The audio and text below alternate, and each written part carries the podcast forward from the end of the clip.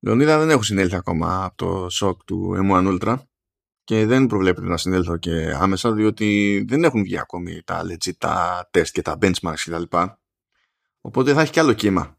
Αλλά αυτό το επεισόδιο που, έχω σαν το, που έχουμε σαν το σημερινό είναι από τα αγαπημένα μου. Είναι αυτό το, μετά την παρουσίαση που έχει τα χοντρά, εκεί που σκάνει όλα τα απόνερα, όλα τα ψηλά.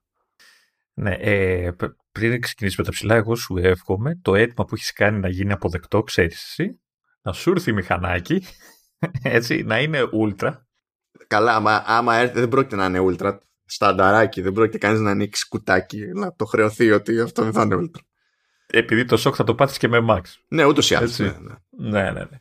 Λοιπόν, και να βάλεις το RX και να καθαρίσει το podcast σε 4 δευτερόλεπτα. Από εκεί που σου κάνει 4 ώρες. Έτσι. Και μετά θέλω, σε παρακαλώ πολύ, να οργανώσουμε ένα επαιτειακό επεισόδιο. Αν νόμιζα ένα μνημόσυνο. Περίπου. Έτσι και σου υπόσχομαι σε εκείνο το επεισόδιο δεν θα πολύ μιλάω. Θα κάνω απλά λίγο την αρχή έτσι λίγο να, να, να, να βάλουμε τον άλλον μέσα στο κλίμα και μετά θα σε αφήσω να μιλάς. Να, να σε ρωτήσω, άμα είναι να πεις ότι θα κάνω μια φορά απόπειρα, γιατί τώρα το κάνεις και πολλαπλές φορές, καταλαβαίνεις τι θα λειτουργήσει. Ε, να κάνω μια φορά απόπειρα να σκηνοθετήσω το θάνατό μου. Έχει νόημα να το δοκιμάσω σε αυτό το ενδεχόμενο έτσι και φυτρώσει Mac Studio ή να περιμένω το Mac Pro να είναι πιο αστείο ακόμη. Περίμενα όμως. Ε, άμα θα έχεις το Mac Studio, δεν θα θες μετά να, να επεξεργαστείς και το βίντεο του θανάτου. Δηλαδή, πώς θα γίνει αυτό; Υπάρχει ένα παράδοξο. Θα το σκηνοθετήσεις, αλλά θα κάτσεις να το επεξεργαστείς και όλα να χαρίσεις και το μηχάνημα. Θα έχεις πεθάνει, αλλά πώς θα. Ναι, άμα το έχω σκηνοθετήσει, θα έχω όλο το χρόνο μετά. Δεν είναι θέμα.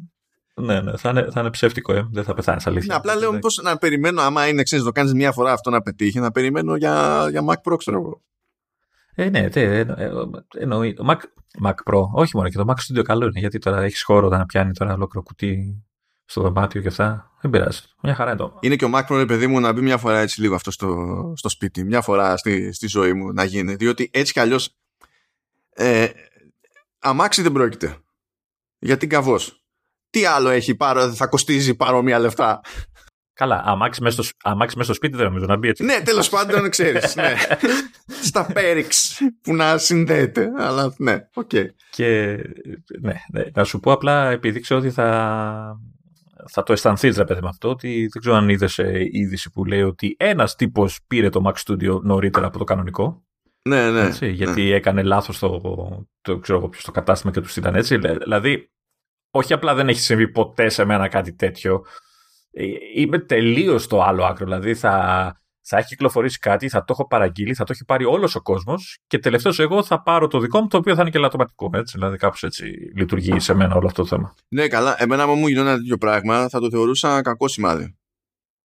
Ότι για να έγινε αυτό θα κάει το υπόλοιπο. Ένας άλλο ξέρει τι με περιμένει, θα πήγαινα ναι. κατά πάσα πιθανότητα σε καμιά εκκλησία μέσα, ας πούμε, για καταφύγιο και τέτοιο. με το Mac Studio όμως. ναι, ναι, να περνάει η ώρα, ρε φίλε. Οκ, αλλά ναι, καλά. Υπάρχουν αυτά τα θεματάκια. Πάντως, πάντως η αλήθεια είναι ότι έτσι όπως το βλέπω, έτσι, ακόμα δεν έχουμε. Από τι έχω δει και εγώ, δεν, έχουμε, δεν έχουν σκάσει ακόμα, έτσι, ξέρεις, ε, real world ε, reviews και εντυπώσεις που κάθονται και λιώνουν. Όχι. 16 του μήνα που γράφουμε εμείς έχει λήξει το embargo για iPhone SE και για iPad Air. Αλλά Mac Studio δεν έχουν βγει ακόμα.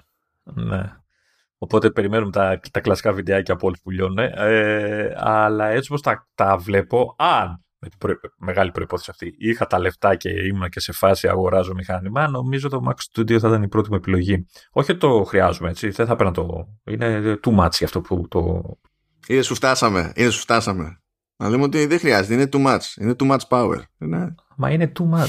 ε, είναι too much για αυτά που κάνω εγώ, ρε παιδί. γιατί εγώ δεν ασχολούμαι ούτε με τον ήχο που κάνεις, ούτε βίντεο κάνω. Θα μου πεις κάτσε και κάνε, ρε παιδί. Μάθε. Ε, απλά συνήθως λες, ξέρω εγώ, ξέρεις να πάρω κάτι πιο αυτό να έχει αέρα για το μέλλον, ξέρω ναι. εγώ, ότι να είναι. Συνήθως έτσι αγοράζουμε σε τέτοιες περιπτώσεις. Έτσι έχουμε συνηθίσει να, να αγοράζουμε γενικά υπολογιστές. Και εδώ είναι φάση ότι είναι τόσο προφανές ότι δεν έχει νόημα.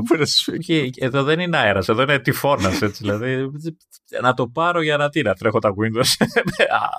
Αν λέμε τώρα τρέχει. Δηλαδή, πόσο χαίστηκε το M1 Max, ξέρω για, για το Parallels, έτσι. Δηλαδή, Υπήρχε μια τάκα σε ένα podcast που λέει: Πήγα να παραγγείλω λέει, ένα Mac Studio και για Προς στιγμή λέει, σκέφτηκα το ενδεχόμενο να το παραγγείλω με M1 Ultra and then I laughed. και το γύρισα λέει σε M1 Max γιατί no point δεν έχω να το κάνω Τίποτα, τίποτα. Άμα μας κάτσεις το Joker που δεν παίζουμε, θα, θα σου πάρω και σένα έτσι να έχεις. Ε, εντάξει. Τι να σου πω. Καλή επιτυχία, λοιπόν. Ναι, ευχαριστώ, ευχαριστώ. Σε όποια κλήρωση γουστάρεις. Ναι, δεν παίζω, οπότε. Α, είναι ένα θέμα αυτό. Είναι η λεπτομέρεια, αλλά το, πώς το λένε, το, το, η ελπίδα υπάρχει πάντα. Ότι μπορεί να κερδίσω αυτό που δεν παίζω. Ω, okay, λοιπόν, ε, πριν μπούμε στο κανονικό το πρόγραμμα, πέρα από αυτή την έκρηξη έτσι, νερντουλίας εδώ στην αρχή, επειδή δεν μας έπαιρνε την προηγούμενη φορά που στην ουσία ήταν μονοθεματικό, να κάνουμε μια γρήγορη και να πούμε ότι συμμετέχει και η Apple στην όλη ιστορία με, τη, με την Ουκρανία. Πράγμα που σημαίνει ότι έχει κόψει και τις πωλήσεις στο, στο δικτυακό της το store και έχει σταματήσει και τις αγωγές Υποθέτω ότι οι υπηρεσίες και αυτά θα λειτουργούν ακόμα ή δηλαδή θα έχουν iCloud ε, και τέτοια ξέρω Αυτά, αυτά από όσο ξέρω λειτουργούν ακόμη και λειτουργεί για το App Store. Και επειδή ρωτήθηκε σχετικά, λέει ότι το να, το να κόψω λέει τελείως το App Store αυτό δημιουργεί πρόβλημα σε όλους. Δημιουργεί πρόβλημα ακόμα και στους πολίτες προσπαθούν να οργανωθούν για να διαμαρτυρηθούν για αυτό ναι. που κάνει η χώρα τους στη, ναι, ναι. στην Ουκρανία και τα λοιπά και σου λέω αυτό το, το θεώρησα too much. Αλλά υπάρχει θέμα με τις αποπληρωμές, δηλαδή άμα θες να αγοράσεις, ξέρω εγώ. Γιατί υπάρχουν περιορισμοί διεθνώς ε, από την ίδια τη Visa, από την ίδια τη Mastercard, ξέρεις. Οπότε έτσι κι αλλιώς είναι περίεργη η φάση. Ναι. Ας λέει το App Store θα λειτουργεί, ρε παιδί Πάντως έχει, δηλαδή ε, υπάρχουν developers που το ανακοινώνουν στα εφαρμογές ότι ξέρεις, δεν δεχόμαστε πελάτες από Ρωσία και τέτοια. Δηλαδή πρώτη και καλύτερη η Riddle βέβαια προφανές. Η Riddle είναι ουκρανική. Είναι ουκρανική, ναι. Ε, αλλά ξέρεις, το, το, το, λένε ρε παιδί μου ότι σε κάθε update που κάνει στις εφαρμογές της ότι δεν δεχόμαστε. Ξέρεις. Οπότε ε, προφανώς το άφησε στην διακριτική ευχαίρεια του κάθε developer η Apple να κάνει ό,τι είναι να κάνει στο App Store. Ναι, μου έχουν έρθει αρκετά εντωμεταξύ από Ουκρανία, από developers. Δηλαδή, μου ήρθε από Τσάρλι Μονρό, που δεν είναι Ουκρανός ο άνθρωπος. Αυτός νομίζω έχει έδρα. Καλά, πρώτα απ' όλα. Ναι, εντάξει. Ε, δεν είναι Ουκρανός, Τσάρλι Μονρό λέγεται, εννοείται. Αλλά έχει έδρα στην Τσεχία για κάποιο λόγο που δεν ξέρω. Ε, αλλά συμμετέχει και αυτός. Η Skylum, ας πούμε, που η Skylum είναι, είναι Ουκρανία. Ε, η, ε, BZG δεν θυμάμαι που είναι νομίζω ότι είναι και αυτή από Ουκρανία αλλά μου σκάνε από διάφορες μπάντες παιδί μου και από κλασικοί Mac developers που έχει από αυτά τα περίεργα ότι υπάρχουν ε, πραγματικά καθαρό ας πούμε Mac developers και iOS developers και τα λοιπά στη, στην Ουκρανία. Δηλαδή μάνι μάνι ας πούμε ε, οι τύποι του Clean My Mac είναι Ουκρανοί που είναι οι ίδιοι που έχουν το setup. Το setup εξακολουθεί και είναι μια δημοφιλή συνδρομητική υπηρεσία ας πούμε ναι. για, για αυτό που κάνει. Οπότε ε, στην κοινότητα της Apple ας πούμε ε, ακούγεται με μια συνέπεια και με μια σταθερότητα αυτό το πράγμα επειδή ακριβώς τυχαίνει να έχει ουσιαστική συνεισφορά η Ουκρανία σε, σε Mac staff και Apple staff ας πούμε. Ε, πάντως, ε, σε περίπτωση που θέλετε να να δώσετε κάτι προς Ουκρανία μεριά έχει φροντίσει η Apple αν πάτε στο, στο site της να έχει ένα μπανεράκι για δωρεά στη UNICEF και μπορεί, μπορείτε να διαλέξετε ποσό και γίνεται μπαμ μπαμ μέσω, μέσω Apple ID. Τώρα υποτίθεται ότι πηγαίνουν UNICEF Αμερικής αυτά αλλά ο στόχος είναι ο ίδιος. Έτσι. Σας Ναι. Ε, εγώ θα κρατηθώ λίγο. Δεν θα, θα, θα ενισχύσω σε πιο σημαντικό τομέα τη χώρα. Ναι. Ε, στον επερχόμενο διαγωνισμό της Eurovision που θα πάρει. Θα, δω, θα ψηφίσω 12 Ουκρανία. Καλά τώρα αυτό. Αυτό ξέ, ξέρεις ότι είναι λίγο sad αυτό το πράγμα σαν βάση, αλλά... Θα, θα, θα πάρει μέρος. Ε, ναι, όχι, το, τα, άκουσα. Καλά, και, όπως και να αναβαίνεις θα φεύγουν τα δεκάρια βέρτα.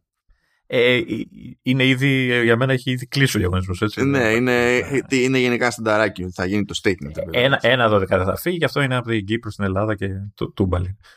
Φαντάζεσαι. Καλά, θα δούμε, δεν ξέρω. δεν ξέρω γιατί, επειδή η Κύπρος έχει, έχει πολύ Ρώσο εκεί πέρα, δεν ξέρω. Πώς θα το πάρουν το, το πράγμα. Αλλά ναι, ok. Okay. Και that's that. Δεν θα το τραβήξουμε περισσότερο περί Ουκρανίας. Έτσι κι αλλιώς παρακολουθούμε αρκετά όλοι, θέλω να πιστεύω. Είναι λίγο δύσκολο να το γλιτώσουμε δηλαδή, έτσι κι αλλιώς. Στο κομμάτι της σε, σε, σε τέτοιες φάσεις, σε τέτοια γεγονότα, έτσι, παθαίνω και κατάθλιψη γιατί... Ε, πόλεμος, ότι... κατάθλιψη, δεν καταλαβαίνω. Όχι, όχι, δεν αναφέρομαι στο ίδιο το γεγονός, αλλά στο ότι έχουμε, είμαστε σε μια εποχή που έχουμε χιλιάδες τρόπους να ενημερωθούμε, έτσι. Και παρόλα αυτά έχω πάντα την αίσθηση σε τέτοιου είδους γεγονότα ότι δεν ενημερωνόμαστε. Όχι γιατί δεν θέλω εγώ να ενημερωθώ, αλλά γιατί αυτά που κυκλοφορούν είτε στο διαδικτύο είτε στην τηλεόραση αυτά είναι συνήθως ή κατευθυνόμενα είτε ψεύτικα. Δηλαδή παίζει τόσο πολύ πρόβλημα με την ε, ποιότητα της πληροφορίας που λες από τη μία λες κοίτα τι έχουμε καταφέρει δηλαδή κάποτε γινόταν πόλεμος και ο άλλος δεν ήξερε καν τι συμβαίνει δίπλα του και τώρα έχεις τρόπους και είναι τόσο ελεγχόμενα τόσο δηλαδή δεν ξέρεις τι να ξέρεις αυτό που σου λένε αν πρέπει να το πιστέψεις ή όχι δεν, δεν μιλάω τώρα και συγκεκριμένα για την Ουκρανία αλλά γενικά δηλαδή ό,τι μεγάλο γεγονός είναι από ένα σημείο και μετά λες ρε παιδί μου ε, τι γίνεται γιατί έχουμε καταντήσει να ναι, σε διαξεφτύλα, ρε παιδί μου. Κάπως έτσι. Εντάξει, τώρα, εμένα πιο πολύ με θίγει, ξέρεις, η, η σχετική συζήτηση. Που δεν θα έπρεπε να με θίγει, διότι, πώς να σου πω, εδώ αποτύχαμε σε απλά πράγματα για εμβόλια, μάσκες κτλ. που είναι τεχνικό και επιστημονικό το ζήτημα. Εδώ που είναι και πολιτικό, δεν θα λέει ο καθένας το μακρύ και το κοντό του. Ναι. Θα έχει κανένας θεωρία τους, δηλαδή, εντάξει τώρα. Ναι. Όχι, ε, εγώ μιλάω για πιο κακόβουλη κατάσταση. Δηλαδή ότι γίνεται και λίγο επίτηδες τώρα ε, εντάξει, δεν θα πω η μία μεριά ή η άλλη είναι καλή ή κακή και αυτά. Εντάξει, δεν θα πάρω τέτοια θέση, αλλά δεν έχει λίγο αυτός. Και, και το άλλο που με ενοχλεί, αυτό βέβαια είναι μάλλον, μάλλον ελληνικό φαινόμενο, είναι το πόσο προσπαθούμε ένα τόσο δυσάρεστο γεγονός που όντως είναι δυσάρεστο και αυτονόητα είναι δυσάρεστο, ξέρεις πόσο τα καρνάλια ε, τονίζουν ξέρεις, το, την τάδε που σκόνταψε και χτύπησε και τη βάρεσαν και την έκαναν και την... Δηλαδή που προσπαθούν ναι, με να σου δείξουν το κακό και ok, okay, δεκτό, αλλά μετά το, το ξέρεις, κάνουν την τρίχα τριχιά, ρε παιδί μου, να, να, να προκαλέσουν ένα, ένα συναίσθημα λύπης ε, μέσα από μια υπερβολή που εμένα με ενοχλεί, ρε παιδί μου. Αυτό το πράγμα. Ε, εντάξει, μα κοίτα, αυτός είναι γενικά ο κανόνας και δεν είναι μόνο στην Ελλάδα, είναι, είναι, είναι γενικότερα. Οπότε το μόνο που μπορείς να κάνεις εσύ ως μονάδα, ρε παιδί μου, είναι να προσπαθήσεις να πετύχεις κάποιες πηγές που να σε πείθουν ότι τουλάχιστον προσπαθούν να κάνουν κανονική δημοσιογραφική κάλυψη. Πέντε πράγματα. Δηλαδή, η αλήθεια είναι ότι με, με έχω πιάσει πολλές φορές. Βάσει, ρε παιδί μου, τηλεόραση να δεις ειδήσει, ρε παιδί μου, εντάξει. Και ακούω το όποιο γεγονός και πιάνω τον εαυτό μου σε κάποια βάση και λέω, ξέρεις, δεν χρειάζεται να ακούσω κάτι άλλο από αυτά που μου λέτε. Φτάνει μέχρι εδώ. Όλα τα άλλα που μου λέτε είναι υπερβολές απλά και μόνο για να τραβήξεις, ε, να κάνεις εντυπώσεις. Ε, ναι, εντάξει. εντάξει. Ναι, ο... ε, το ταξίδι στην ουσία των πραγμάτων και σε πραγματική πληροφορία είναι πάντα μεγάλο και δύσκολο. Ναι. και θέλει προσπάθεια από σένα που είσαι θεατή, για... ακροατής, ότι αναγνώστης, ξέρω. Ναι. Και γι' αυτό σου λέω με ενοχλεί, γιατί έχουμε φτάσει να έχουμε τα μέσα και δεν έχουμε τον τρόπο. Έτσι κάπως δεν μπορώ να το πω αλλιώς. Ε, εντάξει, μα κοίτα και να έχεις, πάλι δεν γλιτώνεις από την παράνοια γιατί δεν έχεις επίθεση από παντού κατά μία ένα. Σου σκάνε πράγματα. Ακούς πράγματα, θες δεν θες, δεν τα γλιτώνεις. Και όσο για το συναισθηματικό αυτό που σου λέγα πριν και γιατί λείπει και το αυτό, δηλαδή νιώθω σε κάποιε φάσεις ότι σαν αυτός που μου μιλάει στην τηλεόραση να θεωρεί ότι ξέρεις δεν είμαι ικανός να ενσταθώ από μόνος μου τη στεναχώρια και το, το σοκ που δημιουργεί ένα γεγονός σαν τον πόλεμο, ας πούμε.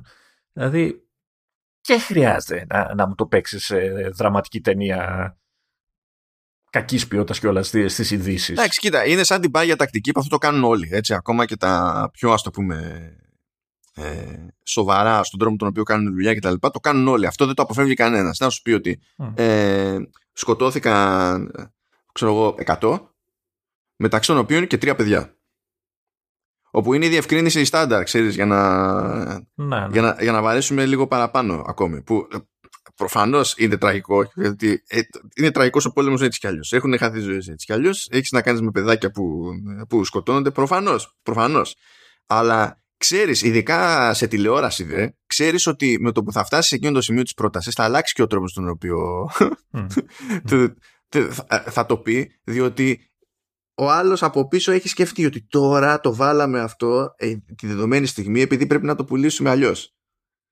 Ε, αυτό είναι που με ενοχλεί. Ε, εντάξει, αλλά αυτό υπήρχε πάντα. Ρε, υπήρχε πάντα. Και από τους χειρότερους, ας πούμε, σε αυτά τα θέματα, και από τους, να μην σου πω ότι από εκεί το, το παραμάθαμε, ξέρω εγώ, ήταν τέτοιο.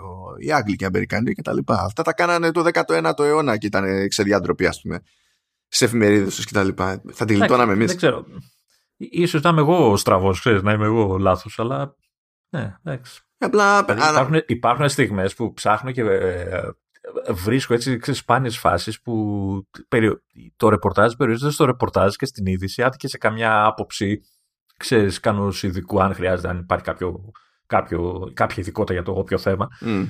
Ε, που λες, ρε παιδί μου, εντάξει, αυτό έχει ένα ενδιαφέρον να ακούσω τι λέει και αυτός, να ακούσω και τι λέει ο άλλος. Αλλά τώρα όταν αρχίζουν και, και βλέπω και αυτό το ψεύτικο κροκοδίλιο δάκρυ, ξέρεις, ότι στραχωριέται ο παρουσιαστής που πιθανότατα χέστηκε.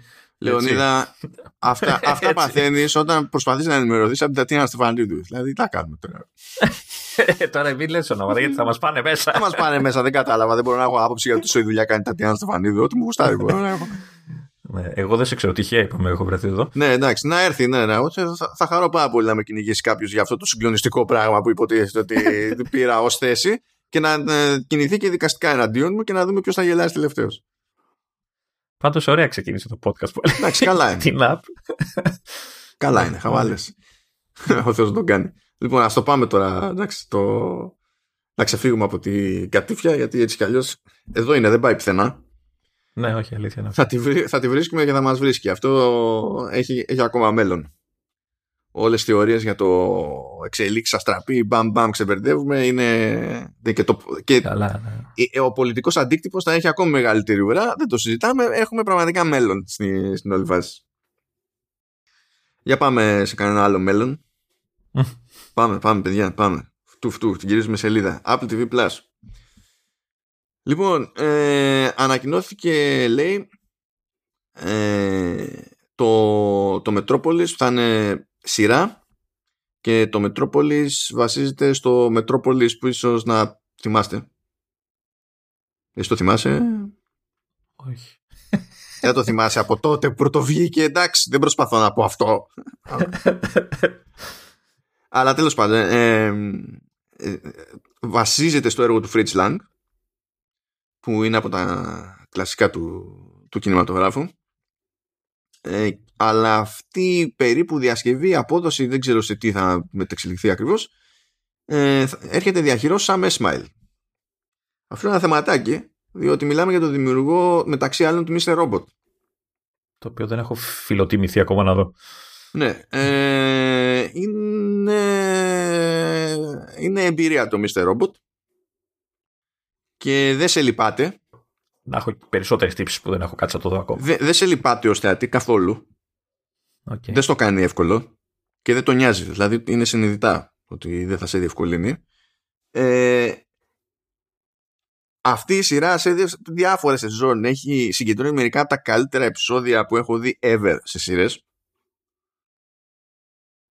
Και δεν, δηλαδή με το που ακούω έσμα λέω πω, πω, πω, έχουμε εδώ κάτι. Μετά διαβάζω για το εξή για το Μετρόπολης. Ότι δεν θα είναι απλά σε ρόλο παραγωγού, αλλά θα είναι και writer και director όλων των επεισόδιων. Και λέω Χριστουλίνο. Μάλιστα, οπότε έχει ενδιαφέρον δηλαδή. Ναι, λέω εντάξει, αν αυτό το έχει πάρει τόσο στα σοβαρά όσο, όσο είχε πάρει το Mr. Robot, θα πάθω μια μεγάλη. Και δεν έχει, δηλαδή αυτά που δοκιμάζει από επεισόδιο σε επεισόδιο καμιά φορά στις δουλειές του δεν έχουν να κάνουν δεν και καλά κάθε φορά με το τι γίνεται, δηλαδή πώς τρέχουν τα γεγονότα. Δηλαδή ο τύπος στο Mr. Robot, νομίζω ήταν στη τελευταία σεζόν στην πρώτη τελευταία, αποφάσισε ότι θα, θα κάνει ένα ολόκληρο επεισόδιο χωρίς διάλογο. Δεν είχε ούτε μία λέξη. Και ήταν όλο το επεισόδιο έτσι. Και λειτουργούσε. Ήσουν στην τσίτα όλο το επεισόδιο. Okay. Μετά τρώει ένα άλλο σήμα και λέει θα το κάνουμε φάση θεατρικό, θα είναι όλο σε δύο δωμάτια, στο ίδιο διαμέρισμα. Και είναι τούμπανο. Δηλαδή είναι τρεις χαρακτήρες και μιλάνε, τελ, τούμπανο. Τούμπανο. Εντάξει, δεν είναι, δεν. Fingers crossed. Να είναι παπάτζα μεγάλη και του καλύτερου δυνατού είδους το, το Μετρόπολης. Εντάξει, αργούμε πάντως, γιατί απλά είμαστε στην ανακοίνωση. Ε, ναι, πια, εντάξει, ναι. Okay. Επίσης, ε, ανακοινώθηκε ντοκιμαντέρ, όχι ντοκιουσίρις, ντοκιμαντέρ, για τον Λούις Χάμιλτον. Τώρα μην εξηγούμε τι είναι Λούις Χάμιλτον. Δηλαδή, όχι τίποτα άλλο. Το, να φέρουμε τον Πίζα. Έχουμε και, ναι, έχουμε και το Oversteer στο Hafton FM που είναι show για, για Φόρμουλα 1. Δηλαδή, εντάξει, ξέρω εγώ ντροπή. Τι να εξηγήσουμε. Όπω ξε, ξεδιάτροπη διαφήμιση. Ξεδιάτροπη διαφήμιση. Είναι απλό γεγονό. Τώρα εδώ δεν έχει κάποιο, κάποια πολύ συγκεκριμένη πληροφορία τέλος πάντων ως προς αυτό. Πέραν του ότι προφανώς θα έχει να κάνει με, τη, με την πορεία του ε, και ότι και ο ίδιος είναι στη θέση του παραγωγού. Θα δούμε τώρα πώς θα εξελιχθεί. Τουλάχιστον ο executive producer επειδή συμμετέχει η Eden Productions είναι ο Plepler που ήταν ο πρώην κλασικός εκεί πέρα και μέχρι πρώτη ακούνητος επικεφαλής του, του HBO εγώ πάντα αυτό το θεωρώ καλό σημάδι. Just ναι. Σίγουρα θα έχει ενδιαφέρον για τους φίλους έτσι, του αθλήματος Κοίτα, δεν νομίζω. Κοίτα, επειδή σε αυτές τις περιπτώσεις δεν είναι.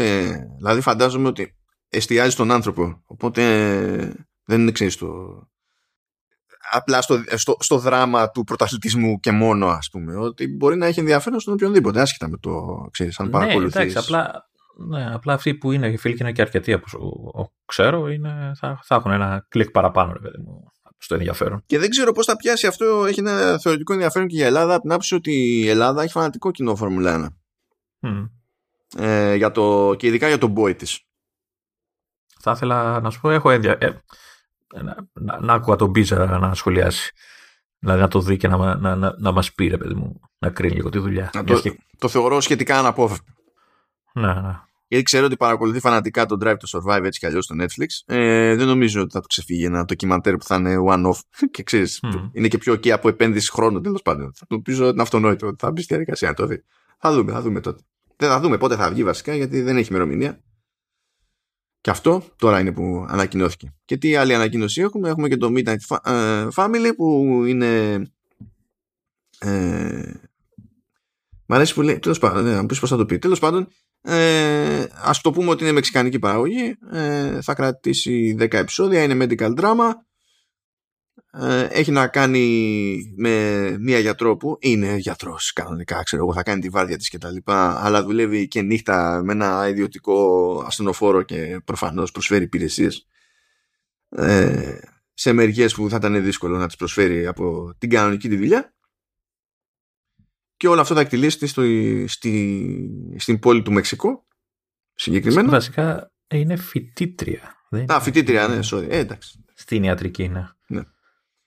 Ε... Γιατί δεν νομίζω να ήταν γιατρός και να έχει και χρόνο και αντοχές για βραδινές βάρδιε με αστρονοφόρο. Depends, στην τελική σειρά είναι.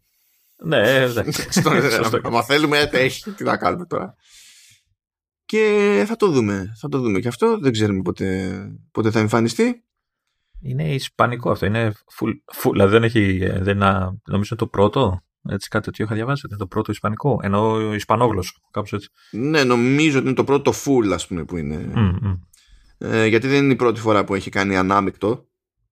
Αλλά αυτό πρέπει να είναι full μόνο ισπανικά, ας πούμε, νομίζω. Ναι.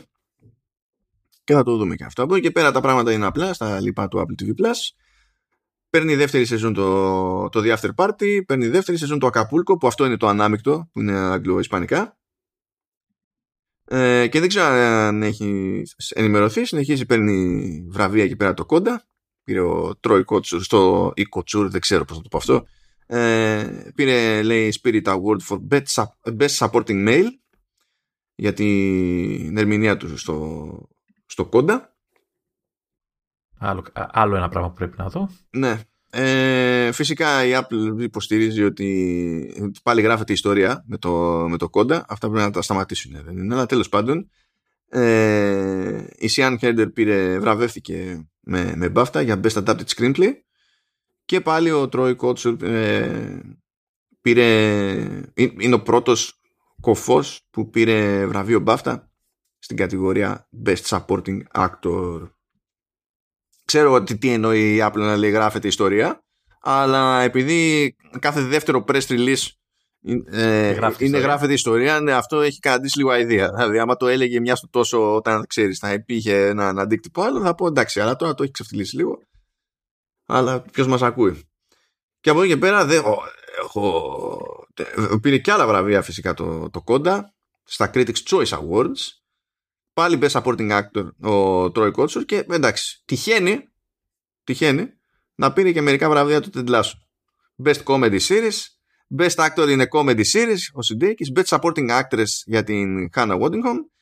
Ε, και... Ασταμάτητο, ασταμάτητο. Ναι, και πάλι supporting actor και ο Brett Goldstein. Δηλαδή απλά δεν έχει. Και θα ανακοινώσουν ότι η επόμενη σεζόν θα είναι η τελευταία και θα ξενερώσει η ζωή μας. Θα ξενερώσει η ζωή, θα ανέβουν οι συνδρομές του Apple TV όμως. Να τους πιάσει όλοι στο πόνος εκεί πέρα. θα, γίνει, θα γίνει χαμουλίνος. Ε, Επίσης, λίγο πριν το κλείσουμε το, το θέμα, είχαμε πει παλαιότερα ότι παίζει μια προσφορά για, για κατόχους PlayStation 5 μπορούσαν να πάρουν ε, free trial ε, για τρεις μήνες νομίζω σε Apple TV Plus. Τώρα παίζει άλλη μια ενέργεια. Που είναι... 6 μήνες. Α, 6 μήνες. Παίζει άλλη μια ενέργεια λοιπόν. Αυτή τη φορά είναι για τρεις μήνες όμως. Ε, σε PlayStation 4. Και υποτίθεται ότι αυτή η ενέργεια θα τρέχει μέχρι τις 22 Ιουλίου η διαφορά των δύο ενεργειών είναι ότι στην καινούργια των τριών μηνών, ε, πέρα ότι είναι μόνο για PlayStation 4, εντάξει, okay, για κατόχους PlayStation 4, είναι για νέους συνδρομητές. Ενώ η προηγούμενη ίσχυε και για τους παλαιότερους. Δηλαδή το έχω πάρει εγώ. Ίσχυε για τους παλαιότερους εκτός από μένα που είχα Apple One. Για Apple One δεν ίσχυε. Αυτό. αυτό. Για μένα και δεν ισχύουν ποτέ. Και δυστυχώς λίγοι νομίζω τον άλλο μήνα. Ναι, ναι, ναι. Αλλά κάτι ήθελες να είχες μια κρεμότητα. Για πες μας. Ε, όχι, απλά ένα, ένα σχόλιο. Έκατσα και είδα τα πρώτα δύο επεισόδια του, των τελευταίων ημερών του Πτολεμαίου Γκρέι. Έτσι, που παίζει ο, ο Jackson, Samuel Lee Jackson. Ε, εντάξει, το, το μόνο που θέλω να πω, εντάξει, ε, δεν, έχω, δεν είμαι ο πιο ειδικός να κρίνω τη σειρά για αυτά, αλλά αυτό που μου έκανε εντύπωση μεγάλη είναι το πόσο ωραία παίζει ο τύπος ο, ο Jackson. Είναι εντυπωσιακός. Ε, είναι καλός μόνο ο Jackson. Μωρέ, δε, ε, το, το ξέρω ότι είναι καλός. Απλά ρε παιδί μου, το, το ξέρεις, όταν βλέπεις κάτι τέτοια δουλειά, αλλά το, το συνειδητοποιείς ακόμα περισσότερο. Δηλαδή. Είναι, είναι εντυπωσιακός είναι εντυπωσιακός σε κάποιες φάσεις. Γιατί στο μεσοδιάστημα έχεις δει. Στην ουσία τον έχουν σκίσει στο typecasting. Ναι. Όπου παίζει πάνω κάτω ένα ψηλοσυγκεκριμένο στυλ. Mm-hmm και στην εποχή του MCU με το Nick Fury ε, ξέρεις, είναι, έχει τραβήξει και πολύ ρε παιδί με αυτό το πράγμα αλλά ναι, είναι, okay, είναι, είναι καλός είναι, δηλαδή αν, αν, τον έχουν δει μόνο στα Marvel ε, θα πάθουν θα είναι, είναι πολύ εντυπωσιακό το, η προσέγγιση του, του χαρακτήρα και όλα αυτά. Είναι, ε, ελπίζω να, να συνεχίσει έτσι τη σειρά γιατί είναι αρκετά δεν, δεν την περίμενα. Την έβαλα δοκιμαστικά και εντάξει είναι ένα κοινωνικό, κοινωνική σειρά έτσι. Κατά κανόνα ξε, ξέρεις, σε πιάνουν αργά, δηλαδή δεν ξε, ξεκινάει με εντυπωσιακό κάτι μπαμ να σε κρατήσει κατευθείαν κτλ. Ε, σε κρατάει, δηλαδή δεν, δεν, δεν αργείς να, να χωθείς μέσα στο, στον κόσμο και στο, στη φάση. Έχει κάτι περίεργα εκεί που κάνει με το, ε, τις ιστορίες κτλ. Ε, εντυπωσιακός, εντυπωσιακός, αυτό. Τουλάχιστον στα δικά μου μάτια, έτσι, στα δικά μου στα δικά μου μάτια. Και αν είστε όντως, δηλαδή, άμα το ξέρετε μόνο από MCU, ντροπή, βάλτε εκεί πέρα κανένα Ταραντίνο, βάλτε κανένα Σιάμαλα. Ναι, δηλαδή εντάξει, εκεί που έχει πιάσει τόπο ο άνθρωπος, ας πούμε, περισσότερο. Ναι, ναι, ναι. Α, λοιπόν, Αυτά. Πάμε εκεί πέρα για Apple Arcade. Στο μεσοδιάστημα, δηλαδή την περασμένη εβδομάδα που δεν ασχοληθήκαμε καθόλου και αυτή την εβδομάδα που μας πέρασε, ε, είχαμε δύο προσθήκες τύπου Plus, άρα δεν έχουμε να κάνουμε με καινούργια παιχνίδια. Είχαμε το Shadow Blade Plus, λοιπόν, και το Monument Valley 2 Plus. Οπότε δεν θα κάνουμε έτσι συγκλονιστική βουτιά, γιατί δεν είναι φρέσκα φρέσκα τα παιχνίδια. Αλλά δεν ξέρω τι θες να κάνεις εσύ, Λεωνίδα. Όχι, όχι. Ε, εντάξει, το Monument Valley δεν είχα δει ξέρεις, την έκδοση χωρίς το Plus κάποια στιγμή. Εντάξει, εντυπωσιακό παιχνίδι το ξέρουμε. Το Shadow Blade ε, το βάλα, το έπαιξα και το μόνο που μπορώ να πω ότι είναι ωραίο. Πλατφόρμο κατάσταση. Ε, απλά με αγχώνει πάρα πολύ γιατί ένας από τους τρεις βασικούς ε, σκοπούς σε κάθε πίστα είναι ο χρόνος. και με τσιτώνει αυτό, με, με εκνευρίζει. Δεν μπορώ. Okay. Αυτό. Δηλαδή πρέπει να, να τελειώσει την πίστα, να έχεις βρει ό,τι είναι να βρεις, έτσι, για να έχεις τα πρώτα δύο αστέρια και στο τρίτο αστέρι για να το πάρεις πρέπει να, να την έχεις τελειώσει σε συγκεκριμένο χρόνο. Yeah. Και αυτό με αγχώνει. Τελείω. Εντάξει, coolness, οπότε ξεπερνάμε έτσι απλά και γρήγορα και το Apple Arcade και κάνουμε έτσι μια στάση για να πούμε ότι όσοι δεν κάνετε νωρίς τα updates, κάντε αυτά τα updates που έχουν βγει. Βγήκαν updates για τα πάντα. Βγήκε iOS 15.4, iPadOS 15.4, macOS 12.3, ε, WatchOS 8.5, tvOS 15.4, HomePod Software 10. Γενικά, ναι. Πε μου ότι τα έχεις κάπου μπροστά και τα βλέπεις. Γιατί εγώ τα νούμερα όλα αυτά για μένα είναι ένα. Δεν τα θυμάμαι ποτέ. Ε, τι εννοείς; το κάθε Αφού βλέπουμε Ενώ... το ίδιο note. Το ίδιο note βλέπουμε. Λεωνίδα, κάπου μπροστά λέει να τα βλέπεις. ποτέ δεν θυμάμαι, ειδικά στο Mac, δεν θυμάμαι ποτέ το νούμερο, ειδικά το δεύτερο νούμερο, το 3,4, ποτέ δεν θυμάμαι. Έχουμε ήδη κάλυψει πράγματα στο παρελθόν. Δηλαδή, εντάξει, έχουμε πει για το Universal Control, το οποίο βγήκε μεν, αλλά εξακολουθεί να είναι μαρκαρισμένο ως, ως λειτουργία beta. Καλά κάνει. Έχει θέματα ακόμα. Εκεί που έστρωσε που σου έλεγα, τώρα μετά το, το release candidate που βάλαμε εμείς, το, τέλος πάντων την έκδοση που βγήκε τώρα την επίσημη, εκεί που δουλεύω, ε, ε πλέον δουλεύω με sidecar, έτσι, για πιο γρήγορα και όλα αυτά, εντάξει, okay. Και εκεί που είμαι με το sidecar, αποφασίζει, σβήνει το sidecar και γυρνάει σε, σε τέτοιος. έτσι ξαφνικά, ας πούμε. Έτσι. Και το κάνει δύο-τρεις φορές και μετά δεν το ξανακάνει. έτσι. έτσι. Εγώ βλέπω εδώ πέρα πάντως ότι. Καλά, αυτό θα είναι, θα είναι κουλό setup, έτσι. Δηλαδή μπορείς να χρησιμοποιήσει Universal Control και Sidecar παράλληλα. Ναι. Ναι. Παράλληλα. Ναι. Ναι, πρέπει να έχεις ένα δεύτερο iPad όμως. Δεύτερο... Ναι, γι' αυτό λέω ότι θα είναι λίγο surreal το στήσιμο, διότι βασίζεται σε αυτό ότι έχεις, προφανώς έχεις τρεις συσκευές. Η μία, τουλάχιστον είναι, η μία τουλάχιστον είναι iPad ώστε να, να, γίνει, να λειτουργήσει στο sidecar και από εκεί και πέρα μπορεί η άλλη να είναι iPad ή να είναι, είναι Mac ή MacBook τέλος πάντων. Κάτι είναι, είναι κουλό το setup γιατί πρέπει να έχεις και οι τρεις συσκευές να είναι σε αρκετά πρόσφατες για να τα υποστηρίζουν και τα δύο, έτσι. Δηλαδή. Ε, εντάξει πια, εντάξει, αυτό είναι κλασικό γενικά. Ε, τώρα τα υπόλοιπα, ε, είπαμε, σημειώσει σε iCloud Kitchen. Νέα emoji αλίμονο. Πολλά νέα emoji. ναι, το, το, το, κλείσιμο των password alerts στο iCloud Kitchen, όλα αυτά τα έχουμε καλύψει στο, στο παρελθόν. Δεν είναι θέμα, δεν θα μπούμε δηλαδή οι αλλαγές στο SharePlay και τα συναφή, αυτά τα έχουμε τα έχουμε κάνει. Έτσι. Ε, αυτό το, το εξτραδάκι πάντως που προκύπτει και πρόλαβα να το δοκιμάσω που δεν ήταν και τίποτα ιδιαίτερο είναι τα, είναι τα πιστοποιητικά στο wallet και την εφαρμογή health. Για το Face ID είπες; Δεν άκουσα. Α, ναι, ναι, ναι, ψηλοβασικό. Αυτό το χρησιμοποιώ τόσο καιρό που το ξέχασα. Ε. είναι ναι, το Face ID με τη, με τη μάσκα. Δηλαδή, α, αν μη τι άλλο γι' αυτό, όσοι έχετε από iPhone 11 ε, και μετά, ε, πρέπει όπως και δίποτε. Όπως και δίποτε. Δηλαδή ξέρω ότι πλέον δεν είναι υποχρεωτική χρήση μάσκας έξω όταν είμαστε στο οχημάδιό, αλλά επειδή σε διάφορους εσωτερικούς χώρους και τα λοιπά είναι, ε, είναι τεράστια βοήθεια. Είναι λίγο πιο αργός στην αντίδραση, αλλά και μόνο που λειτουργεί, ε, είναι, είναι τεράστια βοήθεια συγκινούμε γιατί είσαι από τους λίγους που ξέρουν ότι στους εσωτερικούς χώρους χρειάζεται μάσκα ακόμα. Σας παρακαλώ κύριε. Σας παρακαλώ. Εδώ έγινε ένα διάσημο στο γυμναστήριό μου επειδή μάλλον είμαι ο, το, ο σχεδόν ένας που το, το, το, το ξέρει αυτό το πράγμα. Δεν, δεν μπορείς να φανταστείς το τι ακούω στο, στο μαγαζί. Έτσι. Πέρα ότι το, η κλασική ερώτηση χρειάζομαι μάσκα μες στο μαγαζί. Ε, ναι ε, του στυλ επιτρέπεται να μπούμε χωρίς να είμαστε εμβολιασμένοι; Όχι, ακόμα. Ακόμα αυτό εξηγούμε. ακόμα αυτό. Ε, ακόμα ισχύουν στους εσωτερικούς χώρους μόνο εμβολιασμένοι. Και φυσικά φταίμε εμείς, έτσι. Δεν φταίει το. Καλά, εννοείται. εννοείται. Φταίει πάντα οτιδήποτε άλλο εκτός από εκείνο που έχει την πετριά. Είναι στανταράκι αυτό. Ναι. Έτσι, έτσι λειτουργούν οι πετριές. Αλλά ναι, τέλος πάντων, ok. Okay, εντάξει. Ε, ναι, αυτό είναι τεράστια βοήθεια. Είναι super duper. Μάλλον κάτσε σε iPhone 11 δουλεύει ή iPhone 12 και iPhone 13 είναι μόνο; Από 12 και πάνω είναι. Ναι, 12 και πάνω, όχι 11 και πάνω. Η μόνη, η μόνη γκρίνια που ακούω, δηλαδή όλοι δεν, μπο... δεν καταλαβαίνουν γιατί δεν υποστηρίζει το 11 και το, τα δεκάρια ενώ η κάμερα είναι ίδια. Ξέρω, έχουμε πει ότι είναι θέμα επεξεργαστή κτλ. Ναι, πρέπει να είναι. Τώρα δεν έχει επιβεβαιωθεί αυτό το πράγμα, αλλά αυτό λέγαμε και όταν είχαμε πρωτοασχοληθεί, όταν το δοκιμάζαμε στην beta, ότι κατά πάσα πιθανότητα είναι θέμα Neural Engine. Και όντως, δηλαδή από 11 σε 12 υπάρχει άλλο και μεγάλη διαφορά σε Neural Engine. Όχι απλά διαφορά, μεγάλη διαφορά. Και παίζει να είναι κάτι τέτοιο. το ότι έχει τους ίδιους αισθητήρες από μόνο του δεν φτάνει, διότι οι αισθητήρες παίρνουν δεδομένα. Μετά πρέπει κάτι να τα κάνει το σύστημα, ξέρω Θα μου πεις δεν μπορούσε να τα κάνει και να είναι πιο αργό. Ναι, θεωρητικά ναι, θα μπορούσε να το κάνει. Αλλά ξέρω εγώ τώρα πόσο πιο αργό είναι.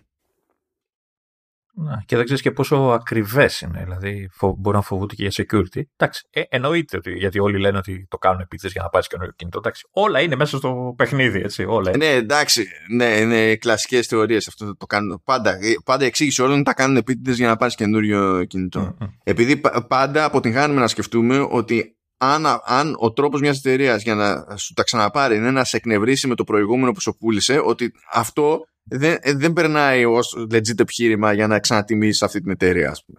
Εντάξει, ok. Okay. είναι πολύ δύσκολο. Δηλαδή, ρε φίλε, σε ένα σουβλατζίδικο πας και είναι μάπα του σουβλάκι. Τι θα πεις, το κάνουν επίτηδες για να έρθω την επόμενη φορά να δω αν θα είναι καλύτερο. για να φάω και πατάτες. Ε, τι, δεν ξέρω πώς το. Τι θες να πεις, ότι, ότι πρέπει να είσαι ευχαριστημένος ε, από μια εταιρεία για να την ξαναπροτιμήσεις. Δεν σε καταλαβαίνω. Ή παράλογα λες. Περίεργα πράγματα, ναι, ναι. ναι. Αφού εγώ όποτε βρίσκω κάτι το οποίο με δυσαρεστεί, εμένω εκεί ξανά και ξανά. Ναι, ναι. Και, και, και γκρινιάζω, μπας και το διορθώσω. Για να δω τι θα γίνει, ναι, κάπως έτσι. Mm. Τέλος πάντων, ε, μπορούμε να περνάμε τα πιστοποιητικά. Έτσι κι αλλιώς μπορούσαμε, κατεβάζοντας την κρατική εφαρμογή, να περάσουμε στο wallet το πιστοποιητικό. Αλλά τώρα παίζει εναλλακτική και ισχύει γενικά για το ευρωπαϊκό πιστοποιητικό. Οπότε όλο αυτό είναι κάτι που αφορά στην ουσία τις χώρες Ευρωπαϊκής Ένωσης.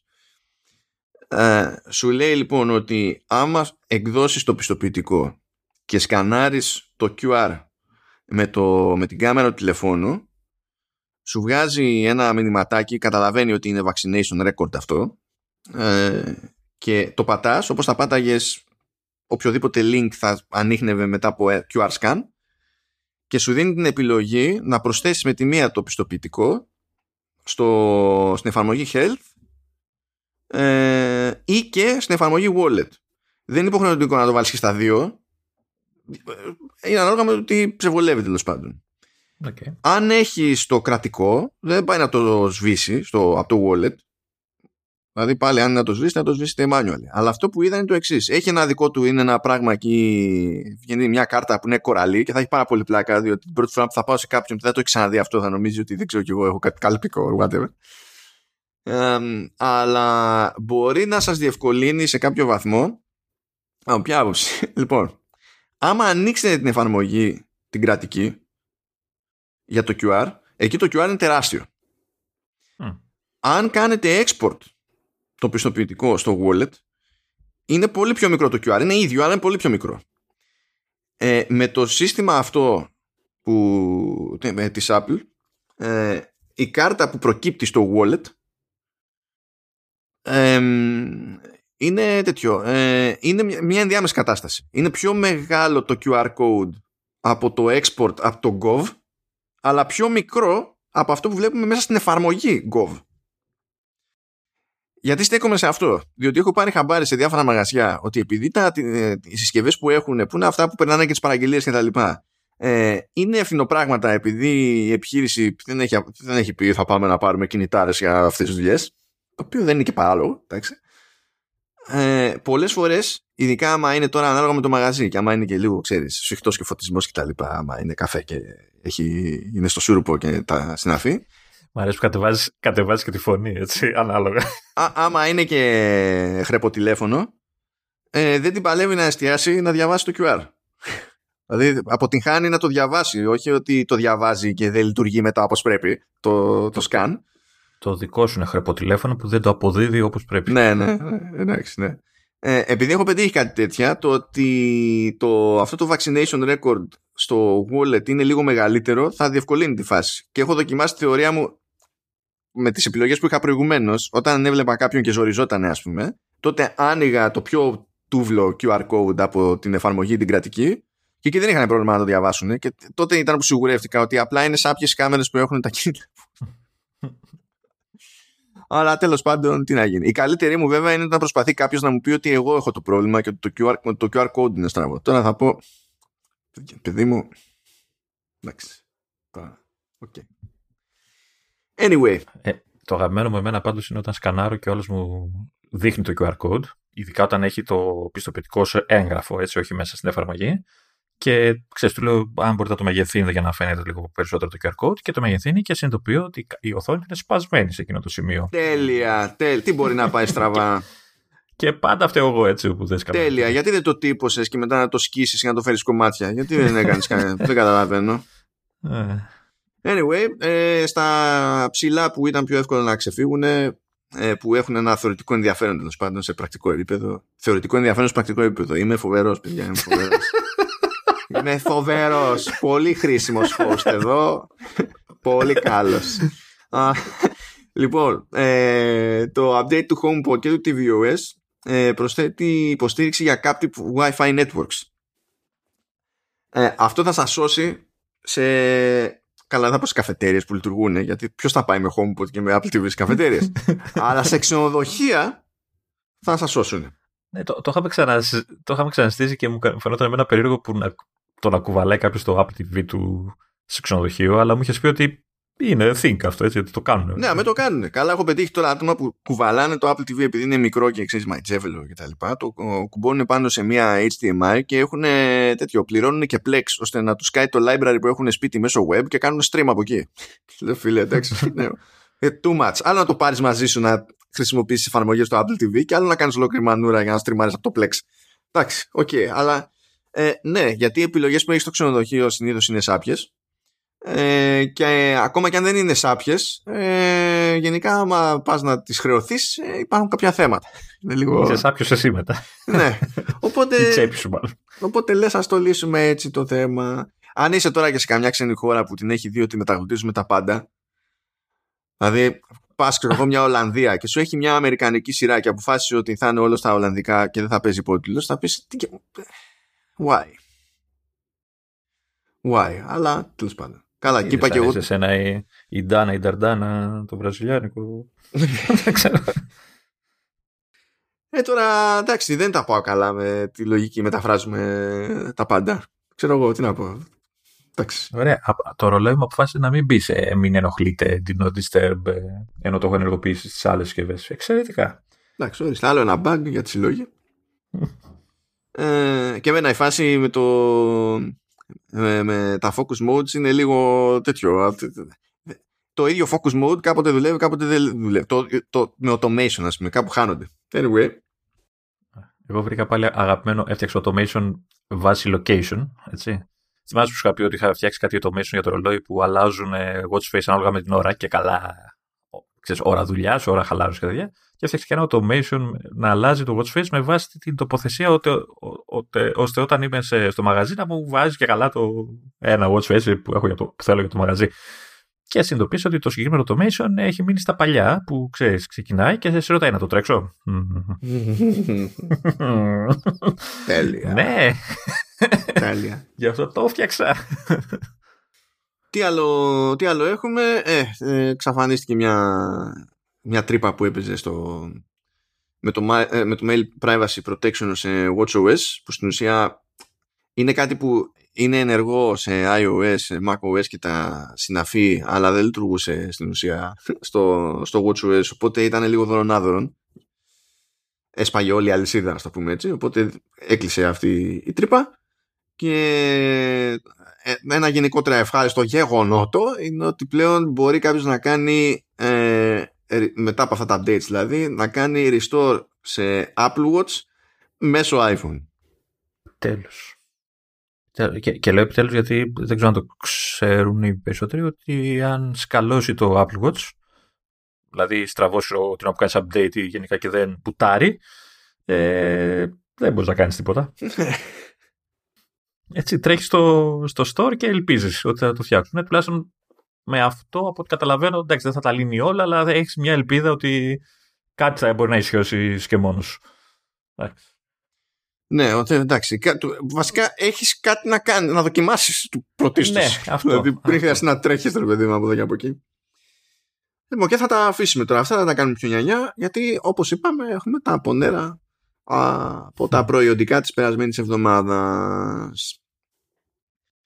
Αυτό το έβαλα για σένα, Λεωνίδα, επειδή θυμάμαι το ρωτάς αυτό συχνά. Το νέο iPhone SE έχει λέει παραπάνω RAM, πάει στα 4 GB. Επιτέλους. Αλλά ακόμα λίγα είναι, αλλά εντάξει, για το συγκεκριμένο μοντέλο, ok. Okay. Ναι. Ε, Επίσης, επειδή αυτό το, αυτό το ρωτάς με κάθε ευκαιρία, μήπως είναι υποχρονισμένο, μήπως είναι και σου Ναι, λέει ναι, ποτέ ναι. δεν τα κάνει. Ε, βγήκαν τα benchmarks στο iPhone SE και έχει τα ίδια score με iPhone 13, οπότε τελειώνει η υπόθεση. Ό- Όταν είδα τα leak, λέω για μένα το βάλα αυτό για να με κράξει. Καλά, δεν σε κράξω. Απλά επειδή πάντα το έχεις καημό και κα- πα- πάντα κακώς το έχεις καημό γιατί το track record είναι, δείχνει το ανάποδο, ρε παιδί μου. Ε, λέω να ορίστε. Proof. Και extra proof για part σου. Το ίδιο ισχύει για το M1 στο iPad Air. Ε, Μη χαίρεσαι, γιατί πάλι θα ρωτάω το χρόνο. Το είμαι, όχι, είμαι σίγουρος. Είμαι σίγουρος. Αλλά θέλω να είμαστε on record εδώ. Κατάλαβες για να σου πω, θυμάσαι πέρυσι τα ίδια θα κάνουμε. Αυτό για το air όμως δεν ήθελα να γίνεται όμως να συμβαίνει γενικά. Γιατί είπαμε, έχω που έχω. Ήθελα να είναι τι- πιο χρέπη. Ναι, ναι, για να λέω ότι- ότι δεν μπορώ, δεν αξίζει να το πάρω κι αυτό. Έτσι, να περιμένω. Λεωνίδα, Τώρα. Εγώ σου είπα ότι μπορείς να κάνεις, υπάρχει μια ελπίδα να κάνεις testing, αλλά μου το παίζεις βαρύ πεπόνι. Ε, ρε φίλε, θα, θα μου δώσεις το γλυκό και την ώρα που θα πάω να φάω θα μου τραβήξεις το κουταλάκι. Άσε με. θα μου πεις δεν φτάνει. Από το τίποτα Όχι. θα προλάβεις λίγη ζαχαρίτσα, βρε αδερφέ. ναι. Πω, πω, θα είναι εντάξει τούρμπο έτσι. ναι, εντάξει, είναι, είναι, είναι κούκου η φάση. Ε, έτσι. Έτσι και βάλουν και 120 Hz οθόνη. Τελειώσαμε μετά έτσι. Πάει το Pro. Θα δούμε γενικά όλο, όλη η business αυτό με το τι διαχωρίζει ένα προϊόν που, με τη Stamba Pro, ξέρω εγώ, σε σχέση με τα υπόλοιπα, είναι, είναι, είναι, είναι ένας κινούμενος στόχος. Είναι ένα περί, μονίμως μον, περίεργο πράγμα. Πα- πάντα, πάντα αναρωτιόμαστε και μετά έρχεται η WWDC και αποκαλύπτονται εκδόσεις iPadOS Super.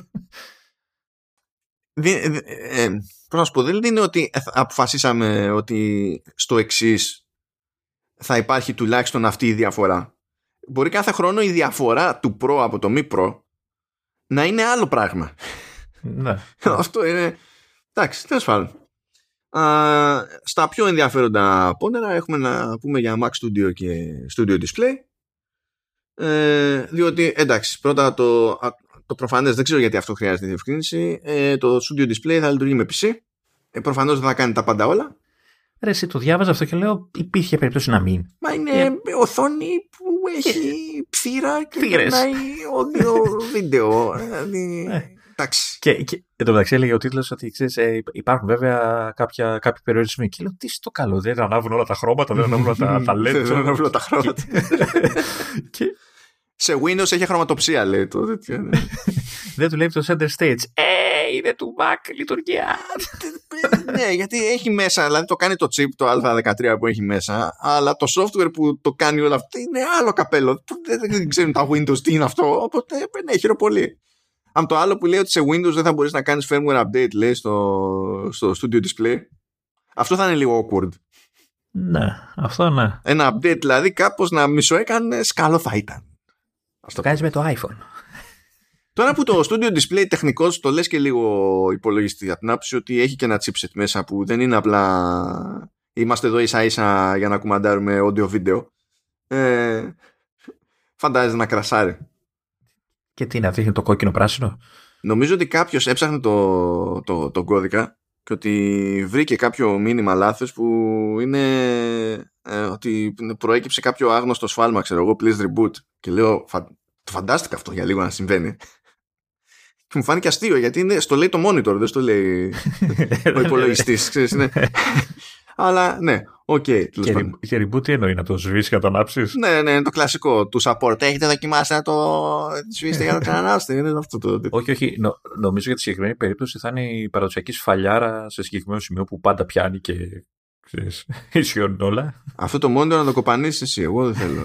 Εγώ δεν κάνω. Αμ, άλλη διευκρίνηση είναι ότι στις προηγούμενες γενιάς λέει iPad Air και το, το έκτης γενιάς iPad Mini ε, το monitor θα γυρνάει σε 1440p διότι δεν φτάνει το bandwidth. Εντάξει, λογικό. Τουλάχιστον θα δουλεύει. Δηλαδή, θα μπο... άμα χρειαστείς να κάνεις κάτι, θα μπορείς. Γιατί εκείνα τα iPad έχουν USB-C αλλά είναι 5 gigabit ενώ τα καινούργια έχουν 10. Και πολύ απλά η υψηλότερη ανάλυση θέλει μεγαλύτερο bandwidth και οι θύρες εκείνων των iPad δεν έχουν τέτοιον αέρα να το κάνουν. Δεν έχει σημασία αν την παλεύει δηλαδή η GPU, που η GPU την παλεύει στη τελική, δεν είναι αυτό το πρόβλημα του. Αλλά δεν χωράει το data. Το πούμε έτσι, κάπως. Και το άλλο που αυτό ε, οριακά το, το πήρα χαμπάρι. Ε, λέει ότι ενώ σε βάζει η Apple να διαλέξεις τι stand θέλεις κατά την παραγγελία και σου λέει κιόλας ότι δεν μπορείς να τα αλλάξεις μετά. Αυτό δεν ισχύει ακριβώς. Μπορείς λέει να τα αλλάξεις μετά, αλλά πρέπει να πας σε επίσημο service και θα σε χρεώσουν για την αλλαγή. Δεν θα πληρώσεις προφανώς το άλλο stand, γιατί αυτό το πλήρωνες έτσι κι αλλιώς, αλλά θα σε χρεώσουν και κάτι για εργατικά. Αλλά γίνεται.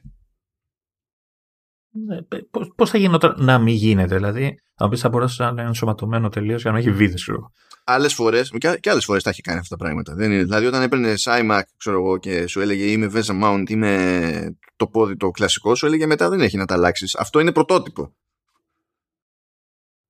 Ε, και το έχω δει μόνο σε μια μεριά. Το έχω δει δηλαδή και το έχει αναφέρει μόνο το, ε, μόνο το Ars Technica και ελπίζω να ισχύει. Και το Ars Technica εντάξει συνήθως δεν είναι ραντομάδες.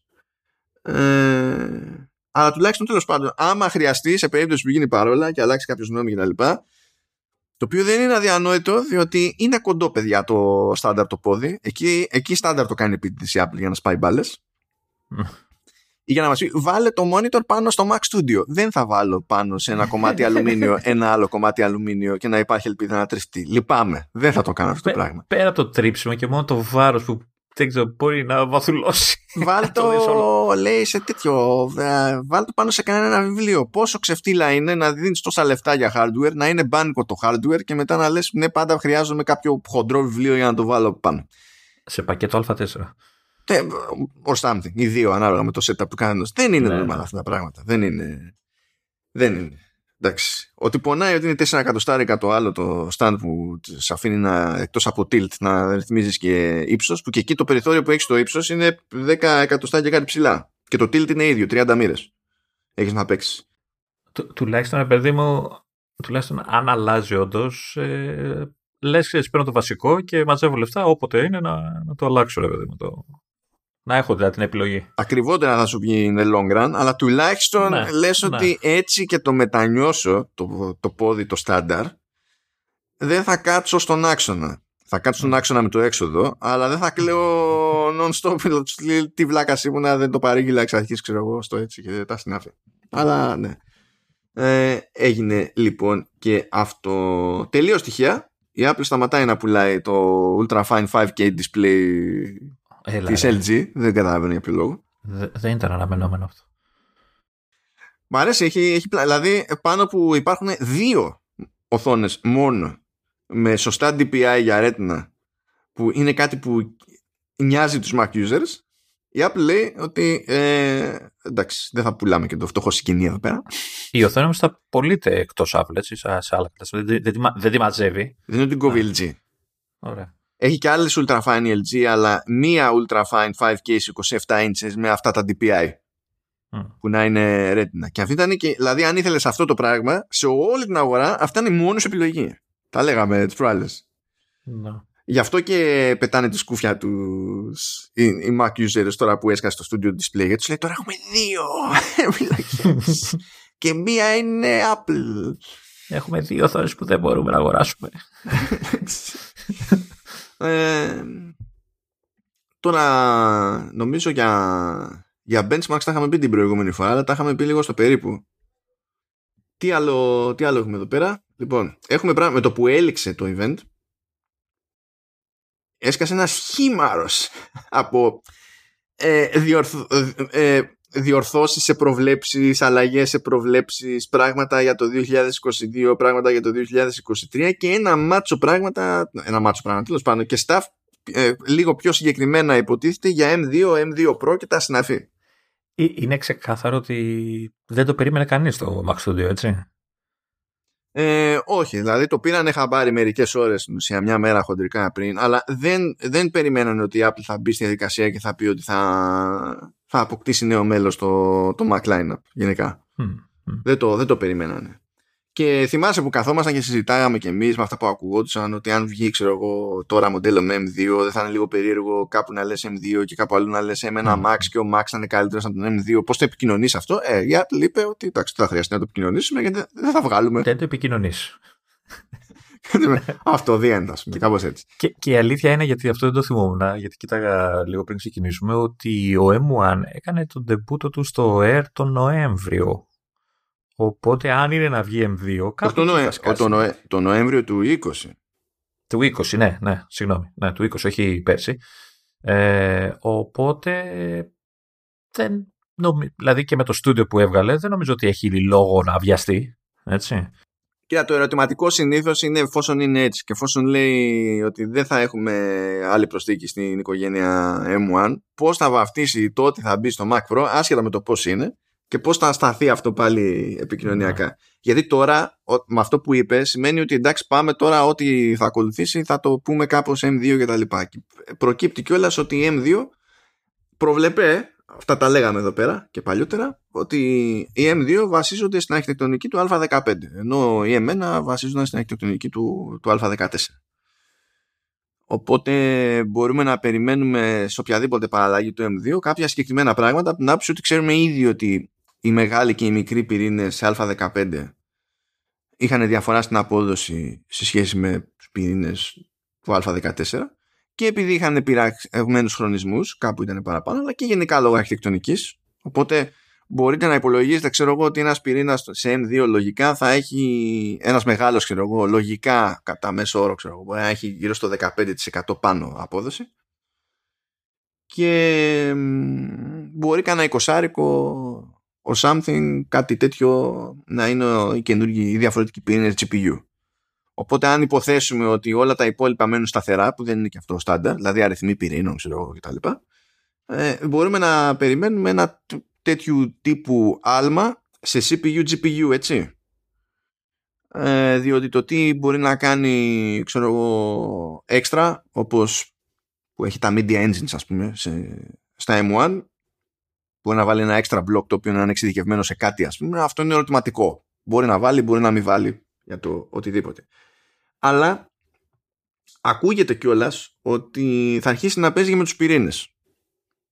Αυτό που ακούγεται λοιπόν είναι ότι ο M2 θα εξακολουθεί να είναι οχταπύρινος όπως και ο M1, θα εξακολουθεί να έχει τέσσερις μεγάλους και τέσσερις μικρούς, αλλά από εκεί που βγαίνει σε έκδοση με 7 και 8 ας τους πούμε πυρήνες GPU, ε, μάλλον το ταβάνι θα πάει στους 10.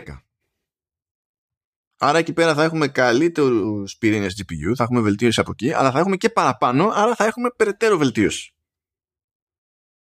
Πώς φαίνεται αυτό, Λεωνίδα; Εντάξει, ε, αναμενόμενο δεν είναι. Δηλαδή... Δεν ξέρω. Να σου πω αλήθεια. Δεν θα ποντάριζα. Ναι. Ε, εγώ έχω προβληματίσει λίγο με το πότε θα κυκλοφορήσει. Δηλαδή είπα πριν για Νοέμβρη, πώς είχε βγει τότε με το Air πριν δύο χρόνια. Mm. Ε, παρατηρώ, παρατηρήσω ότι Πάμε για διετή κύκλο. Ε, ναι, δεν ξέρω αν είναι λόγος συγκυρίας που καταλήγουμε εκεί, αν το κάνουν επίτηδες και θα ας το εξής έτσι θα πηγαίνει, αλλά ε, η αλήθεια είναι ότι βγάζει νόημα. Βγάζει νόημα. Δεν ξέρω αν ε, ακόμα έχουν και τον αέρα πρωτοπόρο, έτσι δεν υπάρχει ακόμα κάποιο τσίπ να τους πιέσει ε, και το ξέρεις, το τραβάνε όσο μπορούν. Ε, αλλά σκέφτομαι το εξής, δηλαδή αν βγει ο πρώτος M2 με το Air το iPad Pro που εικάζω ότι θα βγει, πότε θα βγει, γιατί και το iPad Pro λογικά με M2 θα, θα σκάσει. Ναι, ναι, ναι. Θα βγει, συνήθως δεν βγαίνει καλοκαίρι για το iPad Pro ή κανένα. Άνοιξε, άνοιξε, όχι καλοκαίρι. Άρα τώρα κοντά είναι να βγει. Έτσι, το, ε, οπότε εκτός να κάνει debut το M2, αλλά δεν ξέρω κατά πόσο θα έχει νόημα. Yeah, δεν είναι απαραίτητο. Δεν, δεν είναι πάντα πιστή στο πότε βγαίνουν ε, ακριβώς. Mm. Μπορεί να τα αφήσει και για το consumer ή μπορεί να το κάνει τελείως γαργάρα και να τα αφήσει για του χρόνου άνοιξη.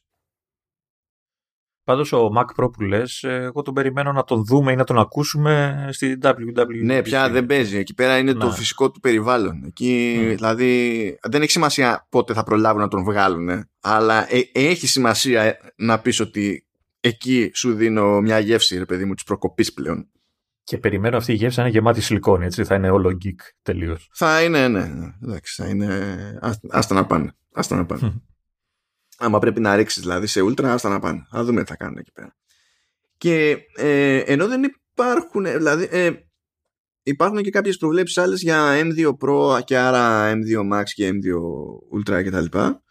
Που λένε ας πούμε ότι από εκεί που τώρα είναι 10 πύρινοι όλοι αυτοί, βασικά Pro και Max σε CPU έχουν 10 πύρινες, Αν και υπάρχει μια παραλλαγή του Pro που έχει 8 αντί για 10, αλλά άλλο καπέλο αυτό.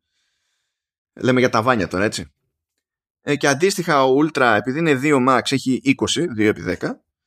Ε, ακούγεται ότι στη δεύτερη γενιά οι Pro και Max θα, έχουν, θα φτάνουν 12 πυρήνες CPU και αντίστοιχα ο Ultra θα φτάνει 24 πυρήνες CPU.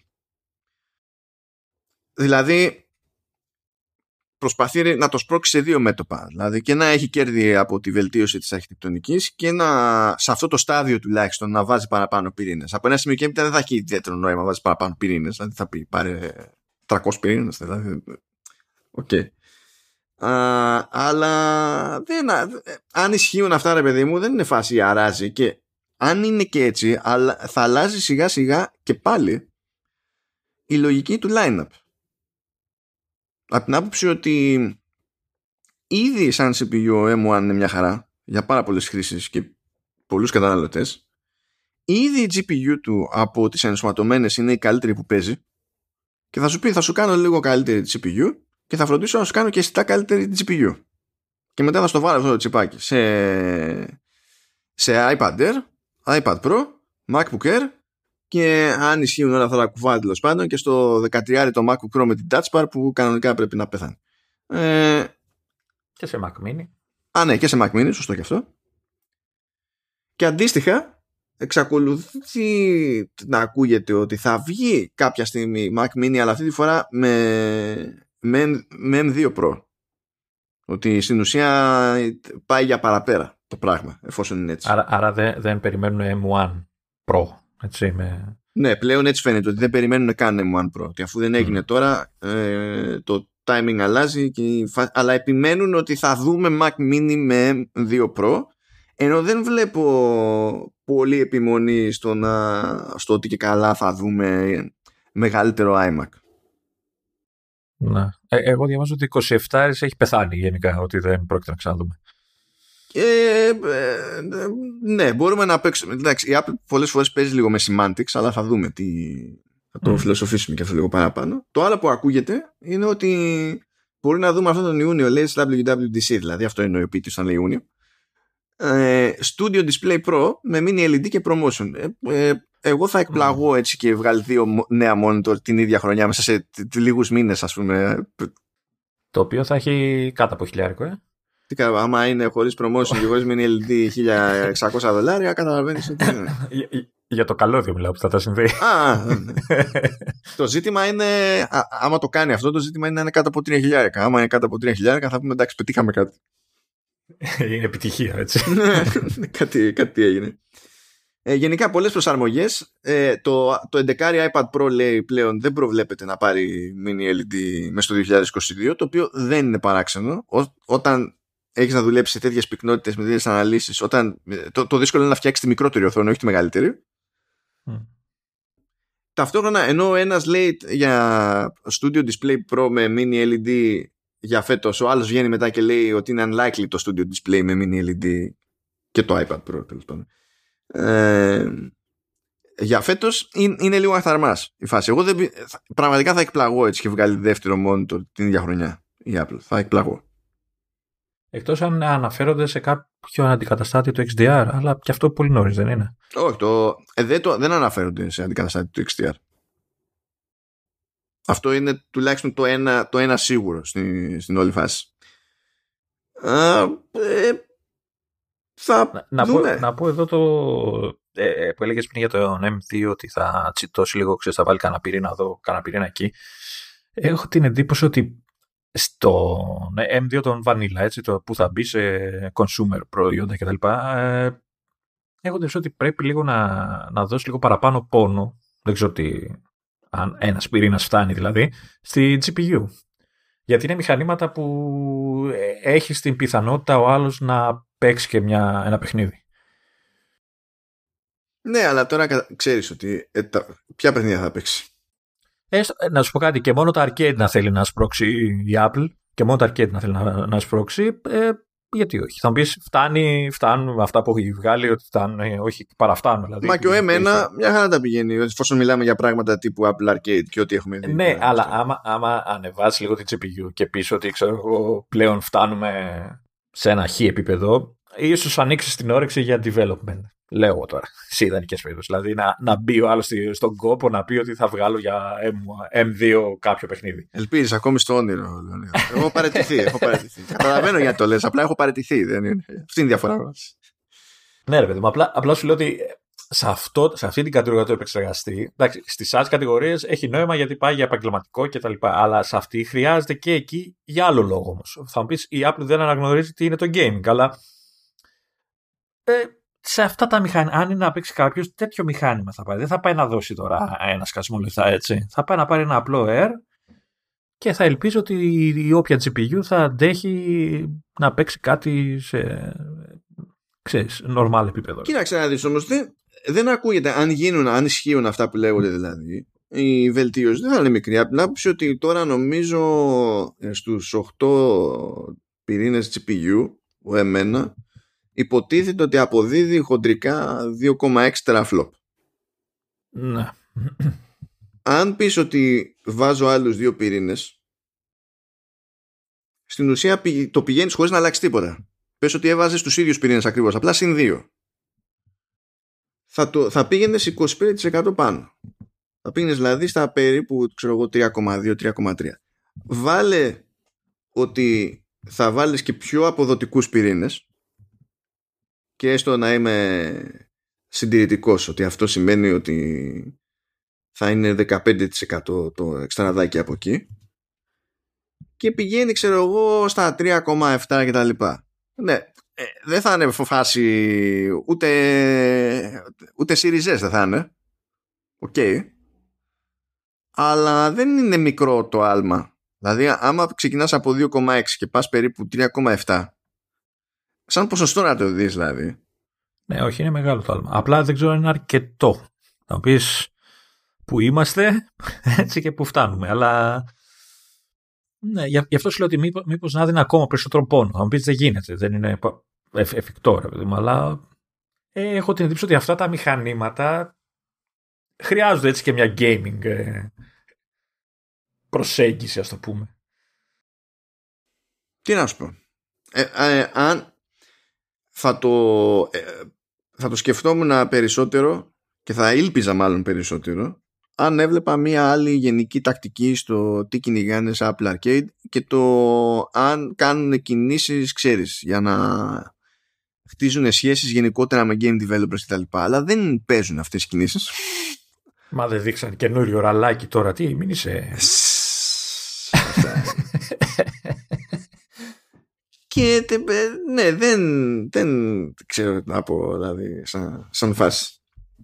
Και το άλλο το πιο περίεργο που ακούστηκε που δεν έχει να κάνει ούτε με M1 ούτε με M2 ούτε δεν έχει καν να κάνει με Mac. Το πιο περίεργο που ακούστηκε είναι και καλά λέει ότι στα, ε, όταν θα έρθει η φουρνιά, η φουρνιά για τα iPhone 14 ότι θα έρθει λέει το τσιπάκι ο Α16 αλλά ο Α16 λέει θα είναι μόνο για τα Pro και ότι τα άλλα θα μείνουν σε Α15. Αυτό μου φαίνεται τελείως κουφό. Τελείως κουφό από την άποψη. Ε, ναι. Πώς το, πώς το, πώς το σώζεις αυτό, Δηλαδή, ε, άποψη branding και ξέρεις pricing, πώς το σώζεις, δεν καταλαβαίνω. Κα, Καταρχάς δεν έχει, δεν έχει γίνει ποτέ έτσι, οπότε δεν υπάρχει ιστορικό. Να πεις αυτό είναι το λιγότερο. Αλλά δεν νομίζω ότι έχει λογική και δεν, δεν νομίζω ότι θα το κάνει η Apple. Δεν νομίζω ότι αυτοί. Κά, κάτι άλλο έχουν δει και καταλήγουν σε αυτό το. ή ίσως κάποιο μοντέλο iPhone που θα είναι κάποιο φτηνό, δεν ξέρω, τύπου εσύ, αλλά άλλο. Αλλά και πάλι νομίζω ότι σε μια περίπτωση περιπλέκει λίγο τα πράγματα, δηλαδή και σε θέμα παραγωγής. Δηλαδή, δεν ξέρω. Ίσως μετά έχεις πρόβλημα, θα πρέπει να τους δείξεις ότι γεια σας έχω τα iPhone 14 που έχουν την ίδια καρδιά με τα iPhone 13 αλλά πρέπει κατά τα άλλα εγώ να σας πείσω ότι έχουν άλλα ξεκάθαρα πλεονεκτήματα ώστε τέλος πάντων κάποιος να μπριζωθεί ε, ή μπορεί να μην τους νοιάζει με τη λογική ε, βλέπω πόσο συχνά αλλάζει κατά μέσο όρο ρε παιδί μου κάποιος τηλέφωνο και αυτός που έχει αυτή τη στιγμή 13 δεν είναι αυτός που θα πάει τρέχοντας να πάρει 14 και μιλάμε για τα απλά 13 και 14 ο πελάτης που πηγαίνει για τα Pro κουβαλάει άλλα μυαλά Έτσι, έχει μια διαφοροποίηση εκεί πέρα το πράγμα. Και να πει ότι, ξέρεις, στο bottom line δεν θα κάνει κάτι. Και θα της δώσει και margin από την άποψη ότι όσο περνάει ο καιρός, η κατασκευή του Α15 γίνεται πιο φθηνή, δεν γίνεται πιο ακριβή. Ότι τι θα το βγάλει πιο φθηνά το Α14. Όχι, είπα θα δώσει margin, δεν είπα θα ρίξει τιμή. Είπα θα δώσει. Σε εκείνη θα δώσει margin, όχι σε εμά. ναι, θα ήταν άλλη έκπληξη το να πει ρίχνω τις τιμές. Άλλη έκπληξη. Αυτό όμως που δεν έχω πετύχει όσο προλάβαινα να κόβω κίνηση, δηλαδή, σαν θεωρία. Αλλά είναι η μόνη εναλλακτική που μου έρχεται ώστε να μισοβγάζει αυτό κάπου νόημα. Είναι να έχουμε δύο εκδόσεις του Α16. Ε, προ και απλή δηλαδή, κάπως έτσι. Ναι. Και πώς το λέω εγώ τώρα αυτό σαν σκέψη. Κατά μία έννοια ισχύει αυτή τη στιγμή και με τον Α15. Αλλά ισχύει με κουλό τρόπο. Αν πάρεις iPhone 13 mini ή κανονικό η iPhone 13 Pro έχεις α15 που είναι ακριβώς ίδιος. Αν πάρεις όμως α13 Pro Max έχεις α15 που κατά τα άλλα είναι ίδιος αλλά έχει έναν πυρήνα GPU παραπάνω. Και λέω τώρα εγώ και καλά, θεωρία είναι τώρα αυτό, έτσι δεν έχω mm πουθενά να τη στηρίξω. Αν αυτή ήταν μια αρχή σε μια διαφοροποίηση και στα chipsets. Οπότε να πεις ότι έχω παίρνει και το καινούριο το, το απλό ας πούμε, όχι το Pro παίρνει το καινούριο το chip με την ανανεωμένη αρχιτεκτονική και ό,τι άλλο μπορεί να αλλάζει ξέρω εγώ κτλ.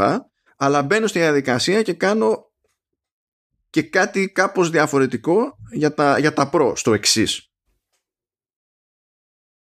Να.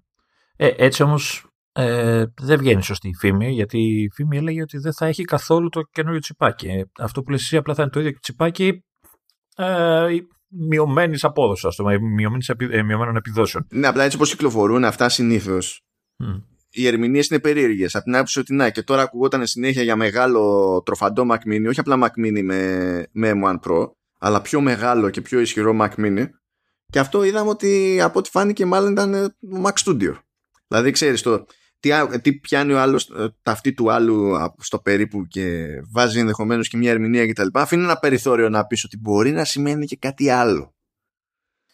Πάντως, αυτό που λέω για το θέμα της παραγωγής δεν, θα, δεν είναι πιο απλό να έχει ένα τσιπάκι για όλα και να μην κάθεται να κάνει παραλλαγές ή θα είναι του τύπου ότι ό,τι καεί από έξτρα πυρήνες έτσι πάει. το κάνουμε. Έτσι, έτσι, έτσι, έτσι θα πάει. Δηλαδή αν υποθέσουμε ότι θα έχει παραπάνω πυρήνες στο Pro η παραγωγή πάντα θα πηγαίνει να φτιάξει ε, το chip που θα είναι στο Pro. Απλά ναι. επειδή υπάρχει φύρα, ε, ό,τι δεν φτάνει εκείνο το spec ακριβώς, ε, θα πηγαίνει σε όλα τα υπόλοιπα. Κοίτα, θα το δικαιολογούσα μόνο αν έπεφτε η τιμή. Κάτι που δεν υπάρχει περίπτωση να γίνει έτσι. Ε... Σε ποιο σενάριο από όλα, στο να κρατήσει το παλιό; Στο να κρατήσει έναν πιο φτηνό επεξεργαστή, ας το πούμε έτσι, ένα πιο πεσμένο επεξεργαστή, αλλά θα είναι και μειωμένη η τιμή του απλού iPhone σε σύγκριση με το 13. Δηλαδή θες να σου δώσει βελτιωμένο με επεξεργαστή και να σου ρίξει την τιμή; Θα είναι βελτιωμένος ή θα είναι στα χαρτιά μόνο; Γιατί άμα μου λες ότι θα έχει μειωμένο πυρήνα. δεν είναι μειωμένο πυρήνα, είναι άλλο. Είναι, άλλο. Ε, είναι άλλο το προσπαθώ να δώσω κάτι παραπάνω στα Pro και άλλο προσπαθώ να κόψω κάτι από τα κάτω. Είναι διαφορετική η προσέγγιση. Ναι. Εντάξει. Οπότε να είναι έτσι αλλιώς καλύτερος. Απλά δεν θα είναι τόσο καλός, τόσο γρήγορος, ας το πούμε. Και απλά να έχει. Όχι, θα είναι το ίδιο γρήγορος από την άποψη, επειδή μου, άμα είναι οι ίδιοι πυρήνες. Η ίδια αρχιτεκτονική. Άρα έχει όλες τις βελτιώσεις που θα φέρει η νέα αρχιτεκτονική. Και μείνει στους πυρήνες, ξέρω εγώ, που έτσι κι αλλιώς είναι τόσα χρόνια. Αλλά πει ότι έχω και μια παραλλαγή του που σε Pro, ξέρω εγώ, έχει χ παραπάνω, δεν είναι ότι ναι. πριν. Δεν είναι ότι σου πουλάει το ίδιο πράγμα, πάλι σου πουλάει βελτίωση και στα απλά. Ναι, εντάξει, OK. Okay. Άμα σου πει όμως A15 το κρατάω έτσι όπως είναι ε, και, και κρατήσει τις τιμές εκεί που είναι που είναι το πιο πιθανό να, να κάνει η Apple αν φτάσουμε σε ένα δύο σενάριο γιατί είναι η Apple, χαίρομαι πολύ, εντάξει ε, ότι ο κόσμος θα τυλτάρει, δηλαδή είναι, δεν χρειάζεται να έχει, Εντάξει, να έχει κληρονομικό χάρισμα. Είναι... λογικό. Και δεν θα νοιάζεται καν. Δηλαδή θα τους πεις ναι, αλλά έχω το. Δηλαδή ξεφτιλίζω τον ανταγωνισμό. Θα σου πει δεν με νοιάζει. ναι, ακριβώς δεν σε νοιάζει. Εγώ δεν πάω να πάρω καινούριο πράγμα. Θέλω καλύτερο πράγμα. Τέλος. Έτσι, εμείς το, το ζούμε. Το ζούμε εδώ πέρα. um, και για να πούμε ότι υπάρχει μια ελπίδα να μισοκλείσουμε. λοιπόν, ε, το Titbits εδώ έκανε μια παλικαριά. Και επειδή παίζει γενικά όλο αυτό το debate που εμείς το πιάσαμε την προηγούμενη φορά για το τι γίνεται πλέον με το κενό που υπάρχει στο Mac Lineup που έχεις μοντέλα με εμένα και ξαφνικά έχεις μοντέλα με Max ε, και δεν έχεις μεγαλύτερο iMac πέραν από τον 24 Απ' την άλλη έχεις έναν 24 πριν δεν τον είχες γιατί ήταν ο μικρός iMac και καλά ήταν 21,5 inches οπότε τέλος πάντων πες ότι κάπως χωρίσαμε στη μέση. Έρχεται, έρχεται στη μέση της διαδρομής, ναι. Ναι, εντάξει. Υπήρχε ο iMac Pro, αλλά ο iMac Pro πέθανε και τα συναφή και σου λέει τώρα εκείνοι που είχαν συνηθίσει να κινούνται σε ένα τέτοιο level, τι επιλογές έχουν, πόσο κοστίζει κάθε περίπτωση και τα συναφή. Και έκανε την παλικαριά το Tidbits και φτιάξε ένα πίνακα ε, βάζοντας στην ουσία ε, διάφορα μοντέλα από τα τρέχοντα και τα προηγούμενα που υποτίθεται ότι πλέον δεν υπάρχουν. Ε, με συνθέσεις που κατά το δυνατό ε, να έρχονται κοντά μεταξύ τους από την άποψη ότι αν υποθέσουμε ότι θέλω να φέρω ότι το τι μπορεί να μου κάνει αυτό το μηχάνημα τα στα βασικά του χαρακτηριστικά όσο πιο κοντά γίνεται με τον αντικαταστάτη του να δω πόσο μου κοστίζει το κάθε τι γιατί σου λέει αν πιάσω το base model κάπου και αν θυμάστε αυτό που ήταν ο παλιός ο iMac 21,5 inches και λέγαμε ότι το entry model απλά δεν το αγοράζουμε ποτέ. Άρα πηγαίνουμε με τιμία σε άλλα λεφτά από την χαμηλότερη τιμή που ακούγεται για iMac. Αυτό είναι κάτι που δεν ισχύει το ίδιο ας πούμε σε σύγχρονο iMac. Οπότε το ζήτημα ήταν να κάνει συγκρίσεις που να βγάζουν νόημα και σε πρακτικό επίπεδο, όχι μόνο σαν μια λίστα σε τιμές. Και το έχει με το κόστος να παίρνει την ανιούσα. Ξεκινάει από τα χαμηλά και πηγαίνει στα πιο ακριβά και δίπλα έχει και μετρήσεις από τις επιδόσεις του, του μηχανήματος σε, σε single thread, multi-thread. Έχω την εντύπωση να έχω την εντύπωση ότι σε αυτό το πίνακα οι τιμές που έχουν περιλαμβάνουν και την οθόνη. Δηλαδή να, να, να αντικαταστήσει δηλαδή, τον 27 με ένα Mac Mini αλλά και με την οθόνη το studio, τη studio. Ε, ναι, βάζουν και, βάζουν και την οθόνη ναι, για να πεις ότι. Γιατί το ζήτημα είναι αυτό τι επιλογές έχω θεωρητικά. Αν ε, θέλω να φύγω από έναν 27 iMac και πρέπει να δω πού διάλογο θα πάω. Και τι σημαίνουν αυτές οι επιλογές από κόστος και από specs. Το, το πρώτο ψυχολογικό βέβαια είναι να ξεπεράσει αυτός που πάει να αγοράσει ότι ξέρεις πλέον δεν αγοράζεις ένα, αλλά θα πρέπει να αγοράσεις δύο ε, μηχανήματα. Ε, όχι καλά και η οθόνη και το τέτοιο. Οθόνη και ναι, αντί για να πάρεις ένα όλα μαζί, παίρνεις οθόνη και, και μηχάνημα. Είναι, είναι ψυχολογικό. Το, ψυχολογικό πώς έχει ψυχολογικό του στυλ, αντί να έχω δύο, ένα item πρέπει να πάρω δύο. Το ζήτημα είναι πόσο θα πάει το μαλλί τώρα. Εντάξει, από ό,τι βλέπω. Εντάξει, ανεβαίνει σε περιπτώσεις, αλλά όχι πάρα πολύ. Κάπως έτσι, το, έτσι μια γρήγορη ματιά που βλέπω. Δεν είναι, δεν είναι δεν είναι έτσι τόσο απότομο το άλμα όσο είναι ε, στα χαρτιά. Είναι πιο, ακρι... είναι πιο μεγάλη επένδυση. Έτσι, δεν είναι αυτό το ζήτημα τώρα. Αλλά όταν τα βάλεις κάτω για να πεις ότι προσπαθώ να ε, πετύχω και κάτι θεωρητικά ε, παρόμοιο στα day-to-day σε επιδόσεις ε, αλλάζει λίγο ρε παιδί μου το πράγμα και ε, αν θυμάμαι καλά δεν έχει μπει στη διαδικασία να υπολογίσει ε, συνθέσεις με build to order γιατί εκεί πέρα η κλιμάκωση στα, στις καστομιές στη, στη, στη ρημολόγηση είναι άλλα αντί άλλων. Και σου λέει απλά δεν δε, θα βγει νόημα. Έτσι. Γιατί μπορεί το ίδιο upgrade σε μία μεριά να στο χρεώνει χ και στο, στην άλλη μεριά να στο χρεώνει άλλο. Και είναι random αυτά. Δεν είναι.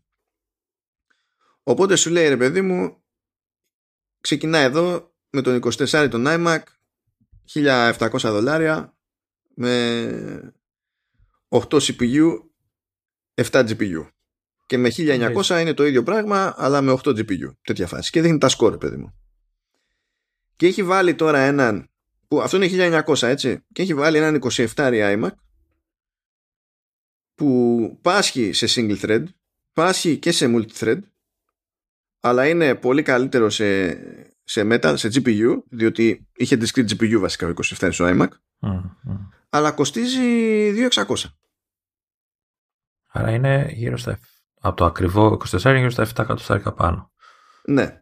Οπότε κάποιος μπορεί να πάρει με λιγότερα χρήματα έναν 24, θα μου πει θα έχω 27, απλά λέμε τώρα για το πρακτικό. Μπορεί να πάρει με λιγότερα χρήματα 24 καινούριο iMac, να χάσει σε γραφικά, αλλά να κερδίσει όλα τα άλλα.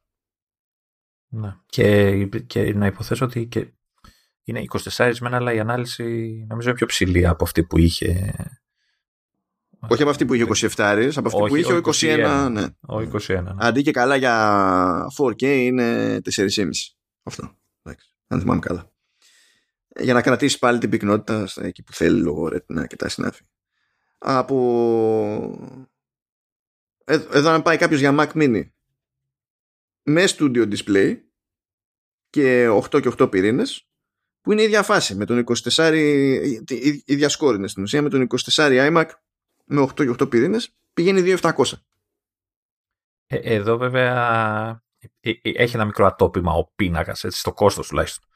Γιατί τώρα θα μου πεις βέβαια ε, αν αντικαθιστά όλο στον 27 μπορεί και να έχει. Αλλά αν δεν ε, πρέπει να βάλεις το κόστος και πληκτρολόγιο και ποντίκι τα οποία δεν είναι λίγα ειδικά μου πας σε Apple κατάσταση.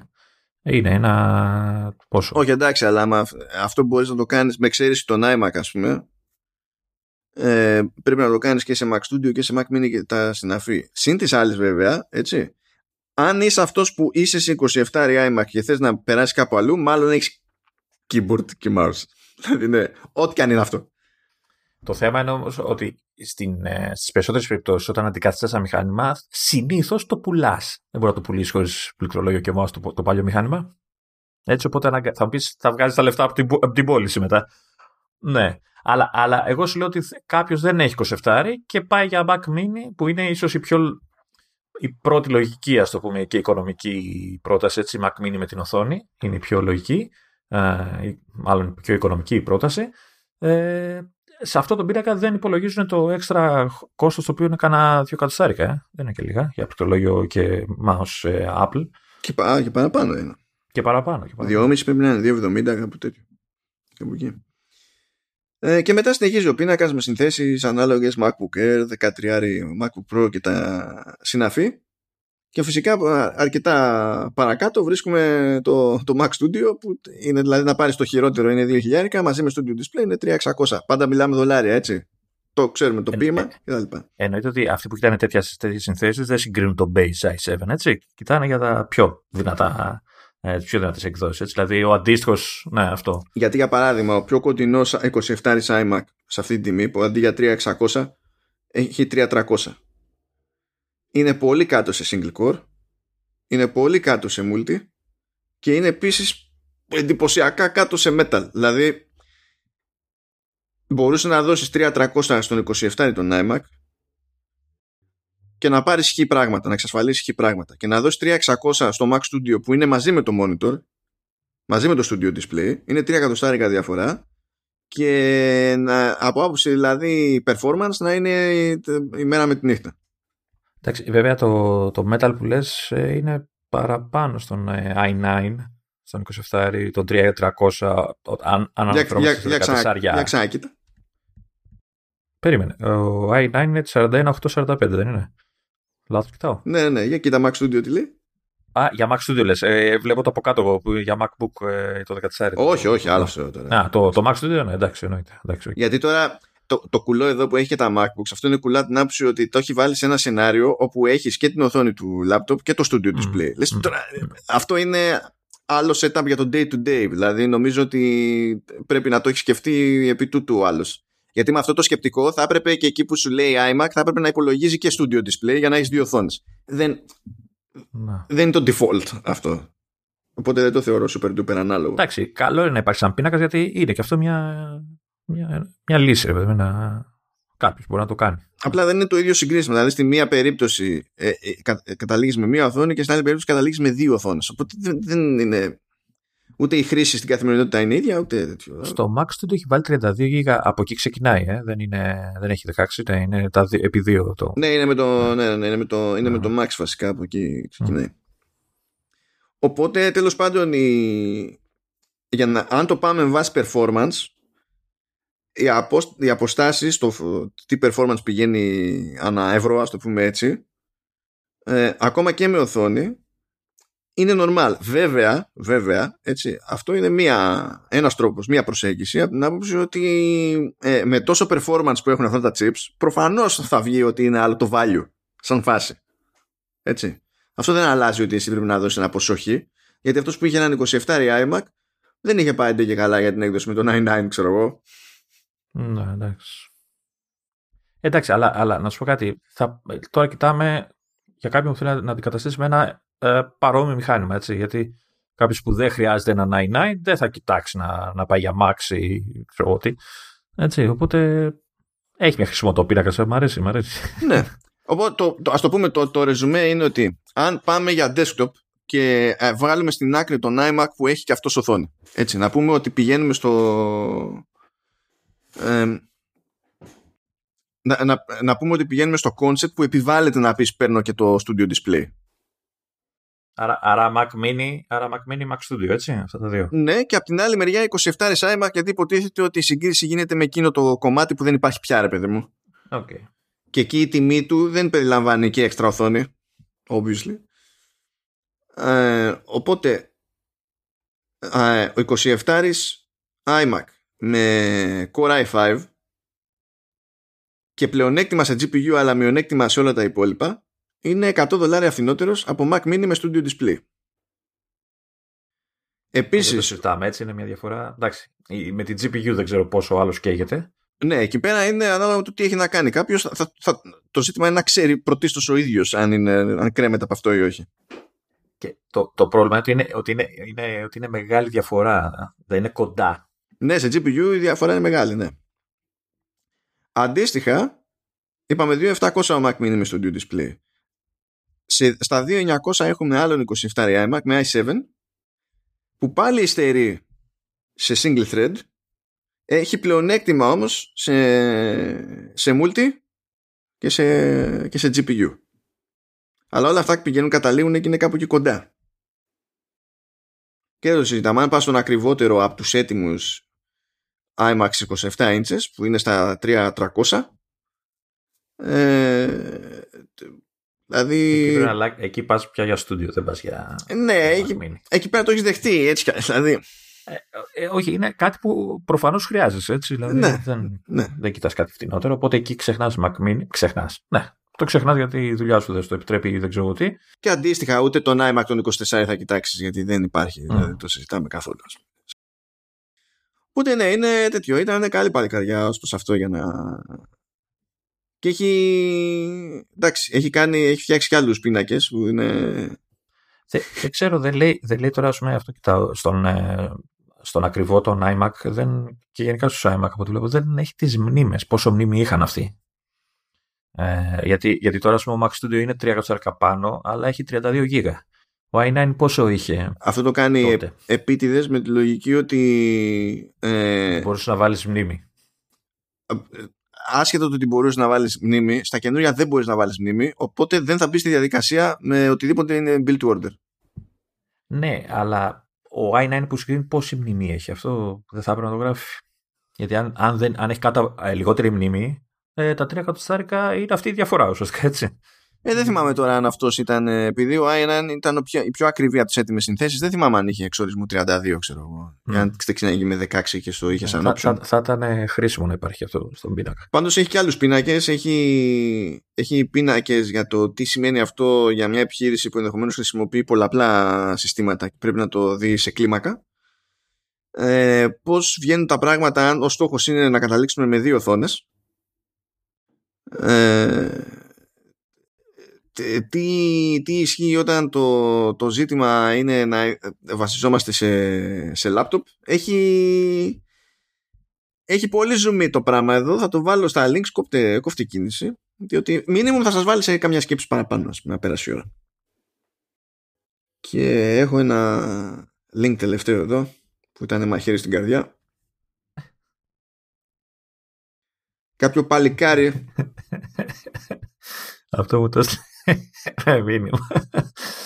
Κάποιο παλικάρι είπε θα πάρω ένα iMac του 2002 αυτόν με την ημισφαιρική τη βάση, τη στρογγυλή τη μητρική και τον Έλα, έλα. έκδοση Pixar. απίστευτο, απίστευτο βραχίωνα για την οθόνη, το υπερτούμπανο. Έκδοση Pixar. Pixar, έτσι θα λες. Αυτός ο βραχίωνας είναι πιο smooth από το βραχίωνα που σου πουλάνε ένα χιλιάρικο για Pro Display XDR. Just saying. Ωραία. Ωραία. Δηλαδή, ε, είναι πιο ωραία. Και είπε, you know what, θα, θα, θα, θα τα ξυλώσω τα μέσα και θα βάλω M1. Και είμαι σε φάση, γιατί. Γιατί; όχι; Ποιος ο λόγος να το κάνεις αυτό από τη στιγμή που δεν μπορώ να το αγοράσω; γιατί πρέπει να μου το δείξεις αυτό το πράγμα; Εντάξει, είχε προβλήματα. Λέει, δεν διαβάζουν καλά τα. Δεν λειτουργούν καλά τα Bluetooth και όλα αυτά. τα σήματα δεν περνάνε λέει, εύκολα. Ε, Αλλά εντάξει. Ναι, εντάξει, χαίρομαι πολύ. Εδώ έκανε και μόντα το άτομο για να του βάλει USB-C, ρε φίλε. Και η οθόνη πόσο ήταν αυτή; Τώρα σε ποιο μοντέλο το έκανε, γιατί είχε ξεκινήσει αυτό το μοντέλο και έβγαινε 15 και 17 και μετά νομίζω έβγαλε και ένα που ήταν ε, 20 πριν τα αλλάξει. Δεν ξέρω αν λέει, λέει. Αλλά τώρα ποιο μοντέλο έχει αυτός εδώ πέρα, δεν ξέρω. Εντάξει, μιλάμε για τον αγαπημένο μου Mac Ever. Ε, λέει 1024x68 ανάλυση. Οπότε... Καλά, αυτό ναι, αλλά τι ίντσες τώρα. Μπορεί να ήταν 15 ξέρω εγώ ή 17. 15, 15. Το Ναι. Αναφέρει αυτόν, οπότε αυτόν πρέπει να έχει. Δεν γίνεται έτσι απλά να παίρνεις τον αγαπημένο μου Mac Ever και να τον κάνεις πιο χρήσιμο και να μου δίνεις τέτοιες. δηλαδή δεν. Εντάξει, μα, δε- θα ήταν γρήγορα, αλλά δεν θα μπορεί να δουλέψει τώρα στα 15 inches. Τι να δουλέψεις. θα έπαιρνα ένα studio display που δεν θα είχα πού να το συνδέσω εκεί πέρα, αλλά ναι, καταλαβαίνεις. Και φαντάζεσαι και συμβατό με στο display να USB-C να είναι Το γρήγορο. θέμα μου είναι ότι ένα τέτοιο μηχάνημα το πλήρωνα ακόμα και αν ήταν το τελευταίο πράγμα που θα προλάβαινα να πληρώσω. Ή να προσποιηθώ ότι πλήρωσα. Ε, δηλαδή, Κανονικά θα έπρεπε να περιμένει και να αντικαταστήσει και την οθόνη με μια.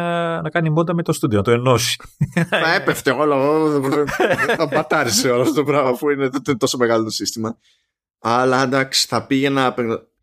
Θα έκανα και σαν τον ευρώσπαστο, θα κούναγα συνέχεια την οθόνη χωρίς λόγο. Έχεις πέσει τέτοιο μηχάνημα; όχι, από κοντά δεν το έχω δει. Όχι, Γιατί δεν, δεν, κάνω, δεν, δεν κάνω χαβαλέ. Είναι ο πιο smooth τέτοιος μηχανισμός που έχω πετύχει στη ζωή μου σε καταναλωτικό πράγμα. Δεν λέμε τώρα να έχεις κάνει ολόκληρη εσύ μόντα με ειδικής κατασκευής, άρμωση, με βέζα κτλ. που έχεις σκάσει λεφτά χερο- ήδη. Αλλά λέμε κάτι που να έχει κάτι τέτοιο, ρε παιδί μου. Έτσι. Ε, περίμενα, όμως το έχει συγκρίνει στην πραγματικότητα και με, με το βραχιόνα της XTR. Ναι, ναι, είναι, Και- και είναι, μου λες- είναι, είναι πιο smooth το, το, το iMac. Έλα, το ρε. αστείο. το οποίο σε θίγει α, παντού, έτσι, σε όλα τα Ναι, μήκη και εντάξει. πλάτη. Εντάξει, εννοείται. Και μετά σκέφτεσαι ότι κατά πάσα πιθανότητα ο, ο, αυτός ο έξτρα ο βραχίωνας, ο πιο ακριβώς για το studio display θα είναι ακόμη χειρότερος από του, του Pro Display XDR που δεν είναι το ίδιο smooth. Αν και είναι πιο ευέλικτος εκείνος έτσι, σε αφήνει να περιστρέψει ξέρω εγώ την Pro Display XDR και τα λοιπά. Ε, Εντάξει, δε- εδώ δεν στρέφεται ρε παιδί μου στον iMac. Αλλά ήταν κάνω παφ έτσι με το χεράκι σε έκθεση Photovision το είχα πετύχει αυτό και για μένα εκείνη την ώρα τελείωσε η έκθεση καταστράφηκε η ψυχολογία μου και απλά ε, τι- έφυγα. Δεν... Και πόσο, πω, πω, και πόσο χρόνο ήμουν τότε. Μόλις είχα... Ε, έκλεινα τα 18 κάτι τέτοιο. Ωραία. Ευχαριστούμε, μάλλον. Έκλεισε, έκλεινε στα 18, κλείσε και το επεισόδιο λέει τώρα γιατί άρχεται- Μας έκλεισε στο σπίτι. Μας θύμισε πόσο γέροι είμαστε. Να μην τα ανοίγατε ε, το σπίτι. Ναι, ναι, σωστά και αυτό. Δεν κατάλαβα. Σωστά, σωστά. Λοιπόν, και κάπου εδώ θα το αφήσουμε το πραγματάκι τι σήμερον. Θα, είμαστε, θα προσ... το κάνουμε ότι είμαστε λίγο πιο εύπεπτοι. Ε, Ναι. Απλά προειδοποιώ ότι από τώρα έχω... Δηλαδή πριν ξεκινήσουμε αυτή την ηχογράφηση ε, έχω ένα μάτσο links για την επόμενη ηχογράφηση το οποίο χαροποιεί σίγουρα τον Λεωνίδα. Ε, τα αγνοώ τελείως. Δεν, δεν, δεν πήγα καν εκεί κάτω. Λοιπόν, α, χω, χωρίς spoiler, Λεωνίδα, Μμ. για πήγαινε εκεί προς τα κάτω Ναι. και από τους τίτλους που έχω πήγαινε στον τρίτο από το τέλος. Περίμενε, περίμενε. Από κάτω-κάτω λες τώρα εσύ. Ναι, ναι, ναι. Αυτό. πήγαινε κάτω κάτω. Ε, Και θα μου πεις στη- αν σε ενδιαφέρει ή όχι. Περίμενε τώρα, μιλάμε για το αεροθούμενο. Αυτό μιλάμε. Ναι. Όχι, τρίτο είπες. Όχι App Store, όχι Health, κάτι άλλο. Ναι. Για προ- Το από πάνω. Το, Το από πάνω, το από αεροθούμενο. πάνω. Το από πάνω. Το αεροθούμενο που λέμε. Ναι, ναι, ναι. Ναι. δεν ξέρω, έχεις μια ευαισθησία. Ναι, αλλά δεν έχω κανένα από τα μηχανήματα που αναφέρονται. Οπότε δεν με νοιάζει. Θα γίνει και αυτό, Λεωνίδα. Θα γίνει. Γι' αυτό έχουμε το, τα πιστοτικά όρια, Λεωνίδα. Γι' αυτό το λόγο είναι. Ποια, τα πια έχουμε; ναι. Ε, να φροντίσει μέχρι την επόμενη εβδομάδα να έχει, να έχει Αυτό, λίγο αυτό. περιθώριο. ναι. Μα τι κάνω κι εγώ τώρα; Για να έχουμε να συζητάμε σε σοβαρή βάση, κατάλαβες, δηλαδή Ναι. αυτό. Μα τι κάνω, λέω τόσο καιρό και δεν κάνω το, το όριό μου, δεν το φτιάχνω. Οι υπόλοιποι θα μάθετε ποιο είναι αυτό το ευαίσθητο σημείο την επόμενη φορά. Πω, πω, τη ζεράκι τρελό ήταν. Φοβερό, ναι, τη συγκλονιστική μάστρια είναι. Μιλάμε, θα περιμένουν όλοι ε, με αγωνία τώρα το επόμενο επεισόδιο. Θα το έλεγα τώρα, αλλά πεινάω, κατάλαβες, είναι. λοιπόν, σας αφήνουμε. Καλή υπομονή, καλή συνέχεια, προσοχή σε όλους και κάντε όρεξη, ξέρω εγώ, γιατί από όρεξη καλά τα πάμε τα, στα υπόλοιπα. Καλή όρεξη λοιπόν.